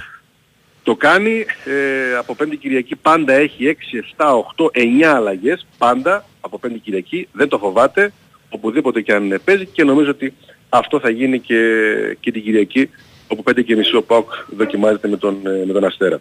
Άρα θα είναι διαθέσιμος και ο Ζήφκοβιτς λες για την Κυριακή; Αυτό είπε, ναι. Ναι. Γιατί ρωτήθηκε συγκεκριμένα, γιατί μας ξάφνιασε η απουσία του από την αποστολή και είπε ότι όχι. Δεν είναι κάτι σοβαρό. Πιστεύω ότι θα είναι έτοιμος και για την ε, Κυριακή. Ε, γιατί μπήκε και ο Μπάμπα χθες, το, για τον οποίο νομίζω κανείς δεν πίστευε ότι θα βγάλει ο Πάοκ τόσο καλά τον μήνα χωρίς να παίζει ο μπαμπα Είναι πάρα πολύ κομβικός. Και είναι και σημαντικό για τον Πάοκ αυτό, να βγάλει το μήνυμα πάρα έτσι χωρίς τον πολύ, Πάοκ. Έτσι. πάρα πολύ σημαντικός επέστρεψε, είναι, είναι καλά. Ε, στην άμυνα του τα θέματα τα έχει. Αλήθεια είναι, ρωτήθηκε χθες και είπε ότι προς το παρόν με, με ικανοποιεί το ότι ξέρουμε να κερδίζουμε κάθε μάτς ανοιχτό, κλειστό, σκληρό, βρώμικο, στη Γερμανία, στην Ελλάδα. Βρίσκουμε τρόπο και προσαρμοζόμαστε να κερδίζουμε κάθε μάτς αλλά νομίζω ξέρει καλά πως η άμυνα φέρνει τίτλους ε, και εκεί σαφώς ο ΠΑΟΚ θα πρέπει να περιορίσει τους κινδύνους που έχει στα παιχνίδια γιατί έχει δεχθεί αρκετά, αρκετά γκολ. Και στους ομίλους της Ευρώπης που πήγε καλά σε όλα τα παιχνίδια έχει, έχει, έχει δεχθεί γκολ. 16-10. Απλά βρήκε τον τρόπο να κερδίσει. 16-10. 16-10 ναι. Ε, φίλε, έβαλε και 16, 16. Έβαλε και 16 όμως. Ε, Ναι, αυτό είναι το, το φοβερό και απ' την άλλη το ότι ναι, πάντα ψάχνεις το καλύτερο και για να πάρεις τίτλους σίγουρα θα πρέπει να το μειώσεις αυτό. Θα πρέπει να το περιορίσεις. μμμ, μμμ. Όταν θα έρθει η, η δύσκολη Κοίταξε, στιγμή και είναι, τα πολλά ντέρμπι. είναι και στυλ παιχνιδιού, ρε εσύ, Δημήτρη. Είναι και στυλ παιχνιδιού. Είναι, ναι, τι ψάχνουν το τέλειο τώρα. Εννο- Εννοείται ψάχνουν το τέλειο. Ε, εννοείται, εντάξει. Ψάχνουμε το 4-0 δηλαδή. Δεν Ε, υπάρχουν. Οι μπορεί. τέλειες ομάδες υπάρχουν μόνος στους υπολογιστές. Φυσικά, ούτε η City είναι τέλεια πλέον. Ε, ακριβώς. Ακριβώς. Τους έχουμε όπως βλέπεις. Ε, ακρι- Κοίταξε ποιος είναι πρώτος στη βαθμολογία, Δημήτρη μου.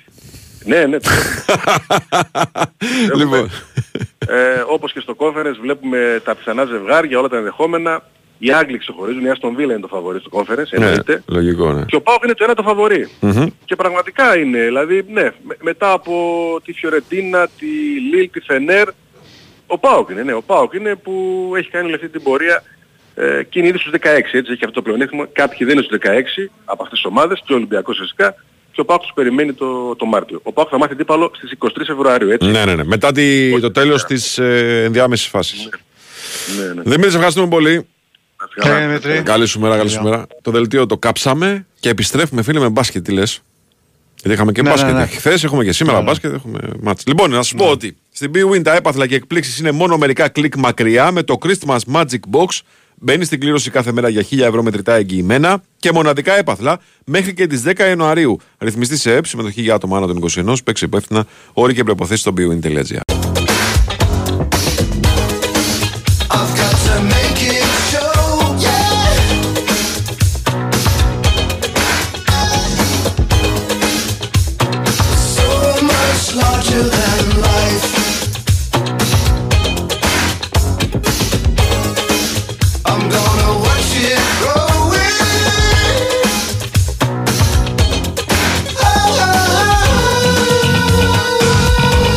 Να μας επιστρέψαμε λίγο μετά τις 11.30.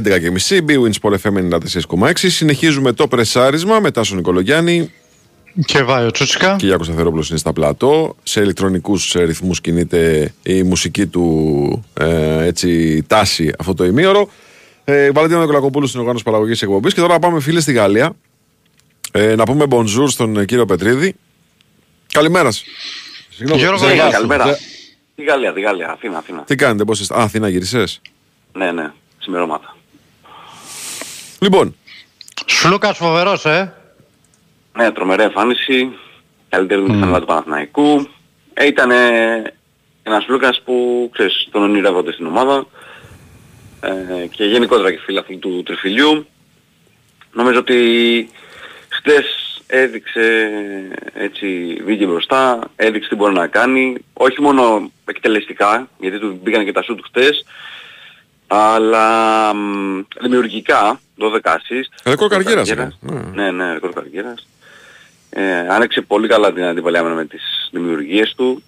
Ε, ήταν τρομερές οι πάσεις του, βάλε πολλά ελεύθερα του Παναθηναϊκός από πάσεις του Σλούκα. Ε, αν δεν κάνω κάποιο λάθος, 50 πόντους πρέπει να πέτυχε ε, ή να, ή να, ε, να προήλθαν από τον Σλούκα είτε μέσω πόντων είτε μέσω ε, Assist, assist. ναι. Ναι, ναι, ναι. 90 από τους 89, έτσι είναι τρομερό το νούμερο να το σκεφτούμε. Ε, πολύ καλός και ο Μίτογλου. 59 από τους 89 μου λέει ο Ρομπόλης. 99, ναι, κάπου εκεί είναι, ναι, ναι, Ναι, ναι. ναι. Είναι ε, πολύ μεγάλο το νούμερο.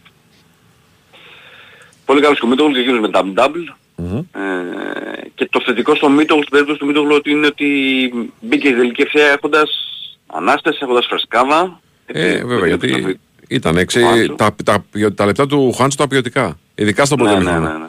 Μμμ, Σωστά. Ε, ο Γκριγκόνης εδώ στο τέλος ε, πήρε μπρος, και νομίζω πέτυχε 10 πόντους στην τέταρτη περίοδο ε, και βάλει και ένα μεγάλο τρίποντο. Και πολύ καθοριστικός στο φινάλε ο Κωνσταντινοκούμπο. Ναι. Έτσι, έχει θωρακίσει τη ρακέτα, μπήκε σε ένα διάστημα στο οποίο ο Παναγός δεν είχε το λεσόρο γιατί ήταν με 4 φάουλ στον πάγκο.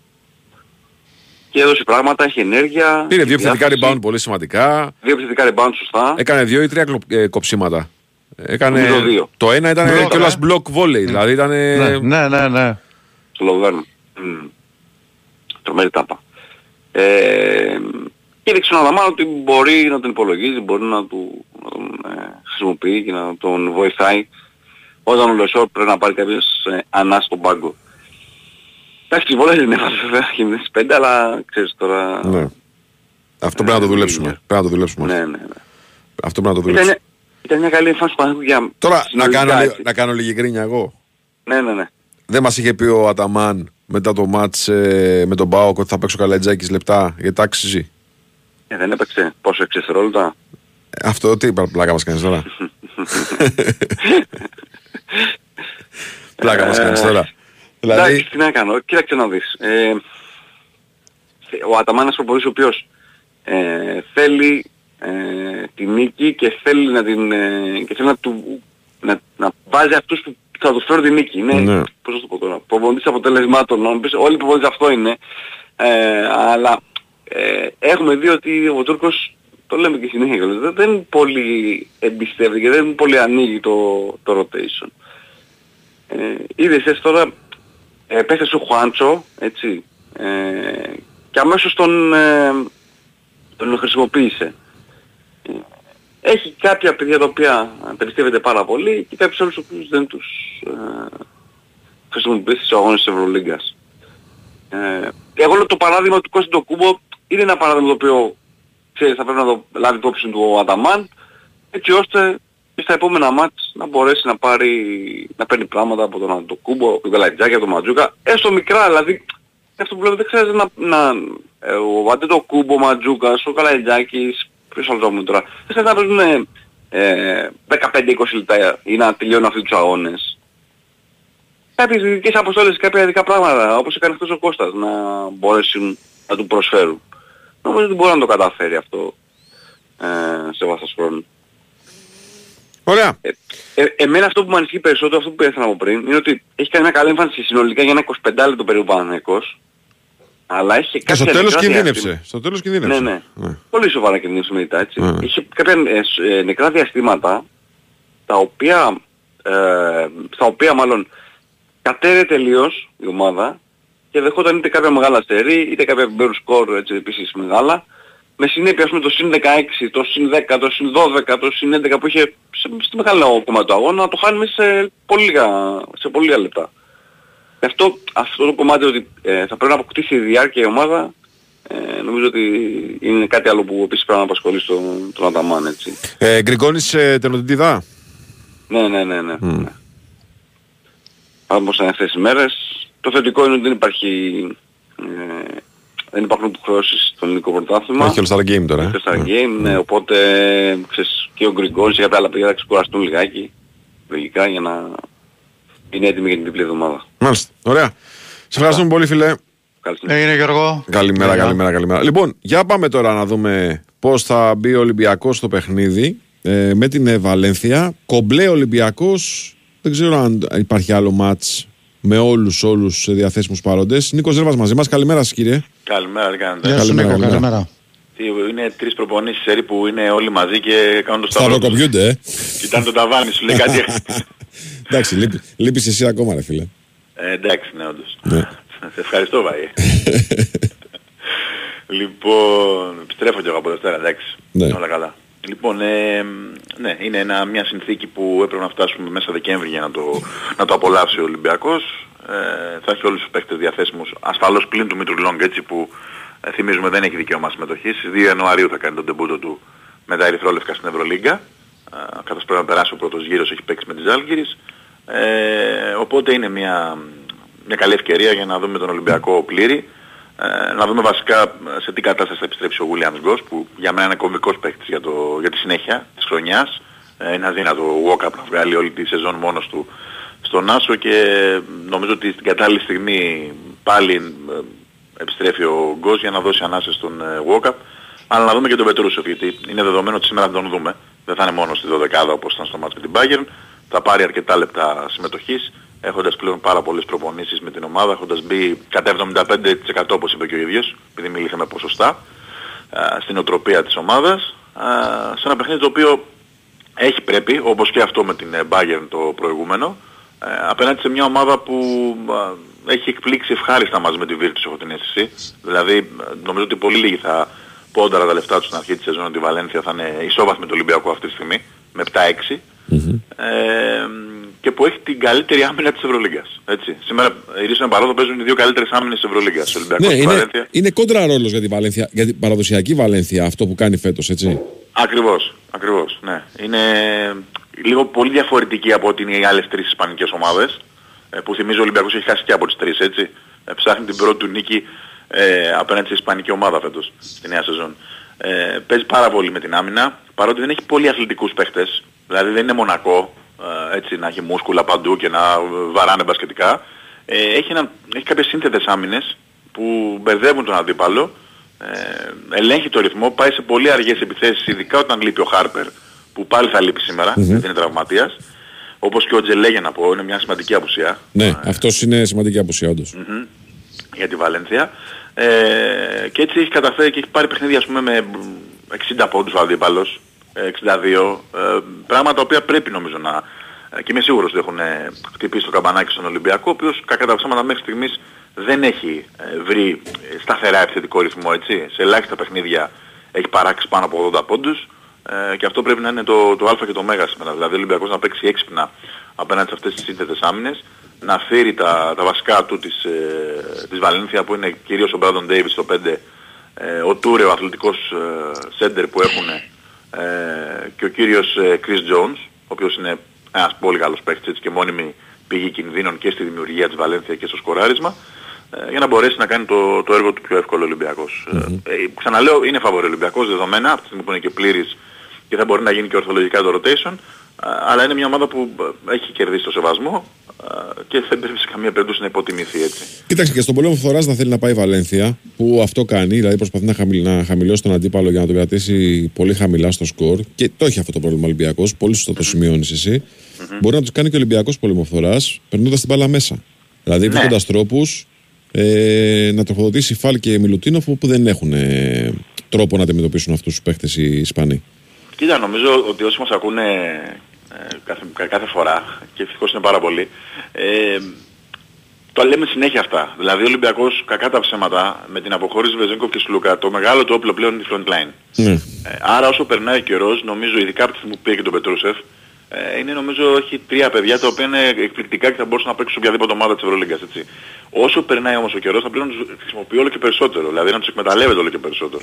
Το ζητούμενο λοιπόν είναι να πάει η μπάλα εκεί σωστά, να τελειώσουν σωστά τις φάσεις υψηλή ή αν ε, υπάρχει μια καλή άμυνα, ας πούμε, να δημιουργήσουν από μέσα προς τα έξω κάτι που το έχουν. Και ο Φάλ και ο Μιλουτίνοφ αυτό, έτσι. Είναι καλή δημιουργή. Ε, στα παιχνίδια λοιπόν που ο Ολυμπιακός θα το πάρει αυτό με συνέπεια, νομίζω ότι θα έχει ένα πολύ μεγάλο πλεονέκτημα, ειδικά όταν παίζει με ομάδες οι οποίες ε, δεν είναι του top επίπεδου, έτσι. Άσχετο αν είναι ψηλά στη βαθμολογία η Βαλένθια, δεν είναι Real, δεν είναι Μπαρτσελώνα, ε, δεν είναι Μονακό, έτσι, σε καμία περίπτωση. Ναι, βέβαια. Εννοείται. Ε, νομίζω ότι ο Ολυμπιακός έχει μια τρομερή ευκαιρία μέχρι το τέλος της σεζόν, αν και δεν μου αρέσει της χρονιάς, δεν μου αρέσει να μιλάω μελλοντικά, κάθε παιχνίδι είναι ξεχωριστό, ε, να κερδίσει και σήμερα να πάει στο 8-6 ε, και να πάει με πολύ καλή ψυχολογία στα τρία εκτός έδρας που έχει. Ε, το ένα είναι με τη Virtus που είναι πάρα πολύ δύσκολο, εννοείται, αλλά όχι και κατόρθωτο. Και μετά έχει την Άλμπα και τη Βιλερμπάν, τις δύο τελευταίες ομάδες της, της βαθμολογίας δηλαδή, ε, που εκεί για μένα όποιος κάνει ήττα ε, σε Βερολίνο ή Λιόν, ε, δεν βγαίνει εύκολα. Έτσι. Ε, άρα λοιπόν ε, νομίζω ότι έχει μια τρομερή ευκαιρία ο Ολυμπιακός να πάει πάρα πολύ ψηλά, να τελειώσει τον πρώτο γύρο με ένα εξαιρετικό ρεκόρ, αλλά η αρχή πρέπει να γίνει από σήμερα, έτσι είναι δεδομένο. Συμφωνούμε. Νικόλα, μας ευχαριστούμε πολύ. Καλή συνέχεια εγώ. Καλημέρα, Ε, καλημέρα. Νικό. καλημέρα. Λοιπόν, εγώ να σας πω ότι φέτος τα Χριστούγεννα η Πρωτέρια γιορτάζει το διευρυμένο δίκτυο καταστημάτων της με ένα σούπερ διαγωνισμό. Smartphones, ηλεκτρικά πατίνια, δωροεπιταγέ για δώρα τεχνολογίας και πολλά ακόμα δώρα μπορούν να γίνουν δικά σας. Ο τρόπος συμμετοχής είναι πάρα πολύ απλός γιατί το μόνο που χρειάζεται να κάνεις είναι να επισκεφθείς ένα από τα 85 καταστήματα Πρωτέρια μέχρι τις 6 Ιανουαρίου. Ο διαγωνισμός αφορά όλους, οπότε όλοι μπορούν να συμμετέχουν. Βρείτε το κοντινότερο κατάστημα στο site της Πρωτέρια και στην ενότητα Σημεία Πρωτέρια. Επισκεφθείτε το και μπείτε στην κλήρωση. Πρωτέρια, το μέλλον της ενέργειας. Λοιπόν, ολοκληρώθηκε το ευρωπαϊκό τριήμερο, ολοκληρώθηκε η φάση των ομίλων. Δεν ξέρω αν το συνειδητοποιήσει, φιλετάσο. Τέλος η ομίλη. Φινίτο από χθες. Ναι, βέβαια, το είπαμε από χθες αυτό. Ε, για τους Champions League τα πάμε. Χθες τελειώσαν και άλλοι όμιλοι. Europa Και και άλλοι δύο Conference. όμιλοι. Ε, βέβαια. Και το Conference και το Europa θα έχουν ε, μείνει πρωταθλήματα του χρόνου. Ακριβώς. Ακριβώς. Οπότε πάμε, Χρήστο Τερακόπουλος είναι μαζί μας να κάνουμε και μια αποτίμηση του τι είδαμε ε, και να μιλήσουμε για τη διεθνή έτσι, ειδησιογραφία. Καλημέρα σας, κύριε, τι κάνετε; Καλημέρα, καλημέρα. Πώς είστε; ρε; Καλά, καλά, καλά. Μια χαρά, μια χαρά. Δεν έχω εικόνα τις ελληνικές, οπότε δεν μπορώ να σας πω και να πω την κουβέντα μου. Ε, θα πω μόνο το εξής. Ας μην ξεχνάμε πως ε, πρώτον η κλήρωση είναι Δευτέρα, έτσι δεν είναι, τον, τον, του Ναι. επόμενου γύρου. Άρα είναι η- ο επόμενος γύρος θα λέμε είναι Champions, έτσι δεν είναι, και των ε, Ναι. κληρώσεων που θα φέρουν τις ομάδες ε, την κόντρα μεταξύ ομάδων που συνεχίζουν Champions Europa και Europa Conference. Λοιπόν, 21 Δεκεμβρίου να θυμίσω, που είναι η άλλη εβδομάδα, θα βγει οριστικά η απόφαση της Ευρωπαϊκής Ένωσης, στην οποία ο Επίτροπος έχει εισηγηθεί εδώ και μήνες υπέρ της UEFA για το εάν η UEFA δικαιούται να έχει το μονοπόλιο, ας το πούμε έτσι, στο να διοργανώνει τις ευρωπαϊκές ε, διοργανώσεις. Ή εάν σωστά τότε ο Πέρεθ, ο Ανιέλη και οι λοιποί δοκίμασαν να κάνουν την Ευρωπαϊκή Σούπερ Λίγκα. Το ξεχνάμε, αλλά είναι πολύ σημαντικό. Η τελική απόφαση αυτή, η οποία θα έχει άμεση ισχύ και δεν θα μπορεί τα επόμενα πέντε χρόνια να ξανασυζητηθεί παρόμοιο θέμα, ε, θα καθορίσει πολλά. Σε περίπτωση που είναι υπέρ των ομάδων, θεωρώ αδύνατο να είναι υπέρ των ομάδων. Εγώ ξεκινάω και παίρνω τη θέση μου. Ε, θεωρώ ότι ούτε μία στις 100, στις 100 όταν υπάρχει τέτοια εισηγητική θέση του Επιτρόπου. Και όταν μεταξύ μας ε, αυτό το οποίο επιχείρησαν να κάνουν οι ομάδες ήταν ένας, μια τσαμπουκαλίδικη επανάσταση ας πούμε ότι εμείς αποφασίζουμε, εμείς θα φτιάχνουμε ό,τι θέλουμε, εμείς θα βάζουμε όποιους θέλουμε μέσα. Η UEFA δεν είχε απαγορεύσει σε κανέναν να μετέχει. Δεν είχε απαγορεύσει σε κανέναν να πάρει μέρος. Πρωταθλητής της τελευταίας χώρας, της Ανδόρας, παίζει το καλοκαίρι. Αν κάνει τις προκρίσεις του θα μπει. Μα δεν θα μπει εκεί, μπορεί να μπει καπαλού. Μα το καλοκαίρι παίζουν τόσοι και τελικά μα τα κύπελα είναι τρία τώρα πια και είναι και όλο και περισσότερες οι θέσεις. Δεν απαγορεύει πάντως. Δεν δημιουργεί. Φτιάχνει, βέβαια θα μου πείτε τις συνθήκες, έτσι. Δηλαδή αυτή αποφασίζει τώρα, ας πούμε, ότι θα είναι τέσσερις οι ομάδες και θα δοθούν και δύο θέσεις παραπάνω για το Champions League στις δύο πρώτες χώρες. Παρεπτόντως να πούμε ότι από χθες το βράδυ οι δύο χώρες είναι η Ιταλή πρώτη, η Γερμανή δεύτερη αλλά με 0,01 διαφορά από τους Άγγλους να το τέλος της ε, αγωνιστικής. Οι Ισπανοί ακολουθούν τέταρτη. Ε, θέλω να πω λοιπόν ότι η απόφαση για το εάν η UEFA έχει το δικαίωμα να είναι διοργανωτής και regulator, ε, organizer δηλαδή και regulator, α, θα καθορίσει κατά πολύ όλα τα επόμενα χρόνια. Γιατί σε περίπτωση που βγει ότι όχι τελικά δεν μπορεί, μπορεί οποιοδήποτε θέλει να φτιάχνει το δικό του. Ε, θα ξαναρχίσει η κουβέντα για την περίφημη Ευρωπαϊκή Λίγα. Ε, βέβαια. Ε, Και με επιχειρήματα ξεχνάμε πολύ που- πιο δυνατά πλέον.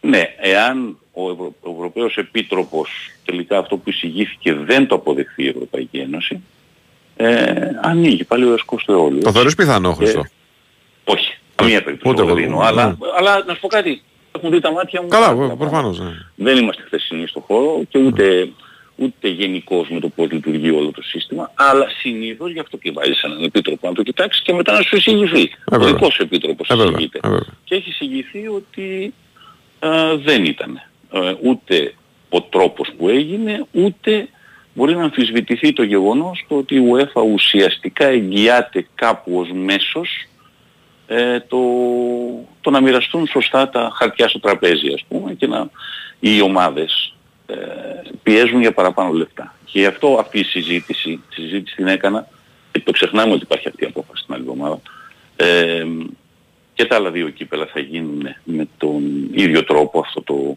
Swiss system όπως λέγεται, οι οκτώ αγώνες δηλαδή που παίζεις με οκτώ διαφορετικούς αντιπάλους ωστόσο, τέσσερα μέσα και τέσσερα έξω. Εδώ να πω ότι ασχέτω αν χθες ήταν πικρή, πικρό το τέλος δύο ελληνικών ομάδων, ε, στο Europa και κυρίως στο Conference, το να υπάρχει λίγα, έτσι όπως με βαθμολογία δηλαδή και πού θα τερματίσεις και με ποιον θα παίξεις παραπάνω κτλ. Δεν νομίζω ότι κάνει κακό στις ελληνικές ομάδες, αυτή είναι η δικιά μου άποψη. Για το, για το Champions η αλήθεια είναι ότι θα είναι δύσκολο να μπει γενικά η ελληνική ομάδα, αλλά και αν μπει, ε, το, το Champions έτσι κι αλλιώς ξέρουμε, το βλέπουμε ρε παιδί μου, το Champions και με τη μορφή που ήταν με τους ομίλους πάλι Και από δύσκολο. τον Όμπλο είναι δύσκολο πλέον να περάσει το Champions. Ναι, ναι, ναι, ναι ακριβώς. Ακριβώς. Οπότε θέλω να πω ότι ε, α, όποιος μπει στο Champions, ναι, θα είναι δύσκολο αυτό το πράγμα με, το, με την βαθμολογία. Τα λεφτά όμως για όλες τις ομάδες που θα συμμετέχουν θα είναι καλύτερα. Θα είναι καλύτερα σαφέστατα, πολύ περισσότερα. Να πω επίσης και κάτι ακόμα. Λέμε πολλές φορές αν μας αρέσει, δεν μας αρέσει ένα σύστημα. Το συζητάγαμε και χθες. Σας είπα την άποψη μου. Εμένα, τουλάχιστον μια πρώτη εικόνα δεν μου αρέσει. Δεν θα με ρωτήσει βέβαια ο Τσέφερη για να φτιάξει αυτή την διοργάνωση, ούτε τον Τάσο, ούτε τον Βάιο, ούτε κανέναν μας. Έτσι. Να πω όμως κάτι. Ποιοι καθορίζουν τελικά αν το προϊόν έτσι όπως είναι, είναι Το καλό ή κοινό. κακό; Μ. Το κοινό, να πω το, το επόμενο βήμα δεν είναι το κοινό μόνο. Είναι αυτοί που πληρώνουν για να πάρουν τα Ναι, δικαιώματα. Χριστό, το Champions League έτσι όπως έγινε τότε, το 92, 93, 94, ε, ήταν κάτι το οποίο ξαφνικά μπήκε και έγινε massive product για τον κόσμο. Καταναλώθηκε Ακριβώς, με τα μανίας. ακριβώς. Ο κόσμος το έκανε Κατανα- γιγάντιο. Οι χορηγοί... καταναλώθηκε οι χο- μαζί, μαζί σου. Ναι. Οι χορηγοί ήταν στην αρχή να πω ότι ψάχνανε χορηγούς και ήταν κάποια λάστιχα, ήταν η νουτέλα και τα λοιπά. Ναι, με, ναι. με το καιρό γίνανε λιγότεροι χορηγοί, περισσότερα χρήματα και δεν τολμάει να βγει χορηγός, διότι αν βγει θα πάρει τη θέση του άλλου και τελείωσες. Μμμ. Ε, ο κόσμος το αγάπησε, το αγάπησε όμως μέσω του ότι εκεί που ήταν χήμα πριν το 92 να πω γιατί κάποιοι δεν το θυμούνται, εσείς θα το θυμάστε, δεν ήξερες ούτε ποια ώρα παίζει το μάτς μια Τετάρτη. Όχι, όχι, Ήταν όχι. ό- όλα τα κύπελα Ευρώπης μια Τετάρτη. Ήταν θέμα καναλιού. Θέμα Πότε καναλιού. παίζει η ώρα, πότε 7, πότε 9, πότε 10. Και νωρίτερα και αργότερα. Η ναι. UEFA, η team για την ακρίβεια που ήταν η ιδέα της και το πήγε στην UEFA το προϊόν, είπε ίδια ώρα, κοινή ώρα έναρξης, πόσα χρόνια το 10 παρατέταρτο. Ήταν ακόμα και ραντεβού σε παρέες ήταν κάποιοι παρατέταρτο. Ε, χορηγοί, τα κανάλια, ήξερες ένα κανάλι, στην Ελλάδα για πάρα πολλά χρόνια, ας πούμε το Μέγκα. Ήξερες, εκεί θα δω Champions League. Αυτό το πράγμα, ότι θα το δω εκεί, ένα καινούριο πράγμα ως τηλεοπτικό προϊόν επίσης να θυμίσω, έτσι. Minimum κάμερες, replay, συνέντευξη αμέσως μετά τον αγώνα, κάποιος παίκτης, ο πρωταγωνιστής, όλα αυτά δεν υπήρχαν πριν, έτσι. Μην τα θεωρήσουμε ότι ήταν δεδομένα. Βέβαια, βέβαια. Εμείς το ξέρουμε, το ζήσαμε. Πριν το 92 δεν ήταν τίποτα δεδομένο. Τελείωνε το μάτς και αν δεν είχες προσωπική σχέση με τον Σαραβάκο που είχε πετύχει τον γκολ στο μάτς, δεν ερχόταν να σου μιλήσει. Μετά η UEFA υποχρέωνε. Μπορεί να μην ερχόταν λοιπόν ο Σαραβάκος, ερχόταν ας πούμε ο Σπύρος ο Μαραγκός. Θα αναφέρω διάφορα ονόματα. Αυτό το πράγμα μεγάλωσε μέσα από την τηλεόραση. Πάλι η τηλεόραση θα καθοδήσει αν της αρέσει το νέο προϊόν. Τι εννοώ, αυτή θα το περάσει, θα το πληρώσει και μετά αναλόγως θα δούμε ότι πλέον το 90% σε ολόκληρη την Ευρώπη είναι σε συνδρομητικά κανάλια, έτσι. Αν ο συνδρομητής αυτό το πράγμα θα το αγκαλιάσει. Ε, Έτσι είναι η δύναμη του κοινού. Συμφωνούμε; Βεβαίως. Συμφωνούμε. Ναι, Άρα η ναι, γνώμη ναι. του δικών μας, αν μας αρέσει αυτή τη στιγμή ή όχι, ε, εμένα το ξαναλέω.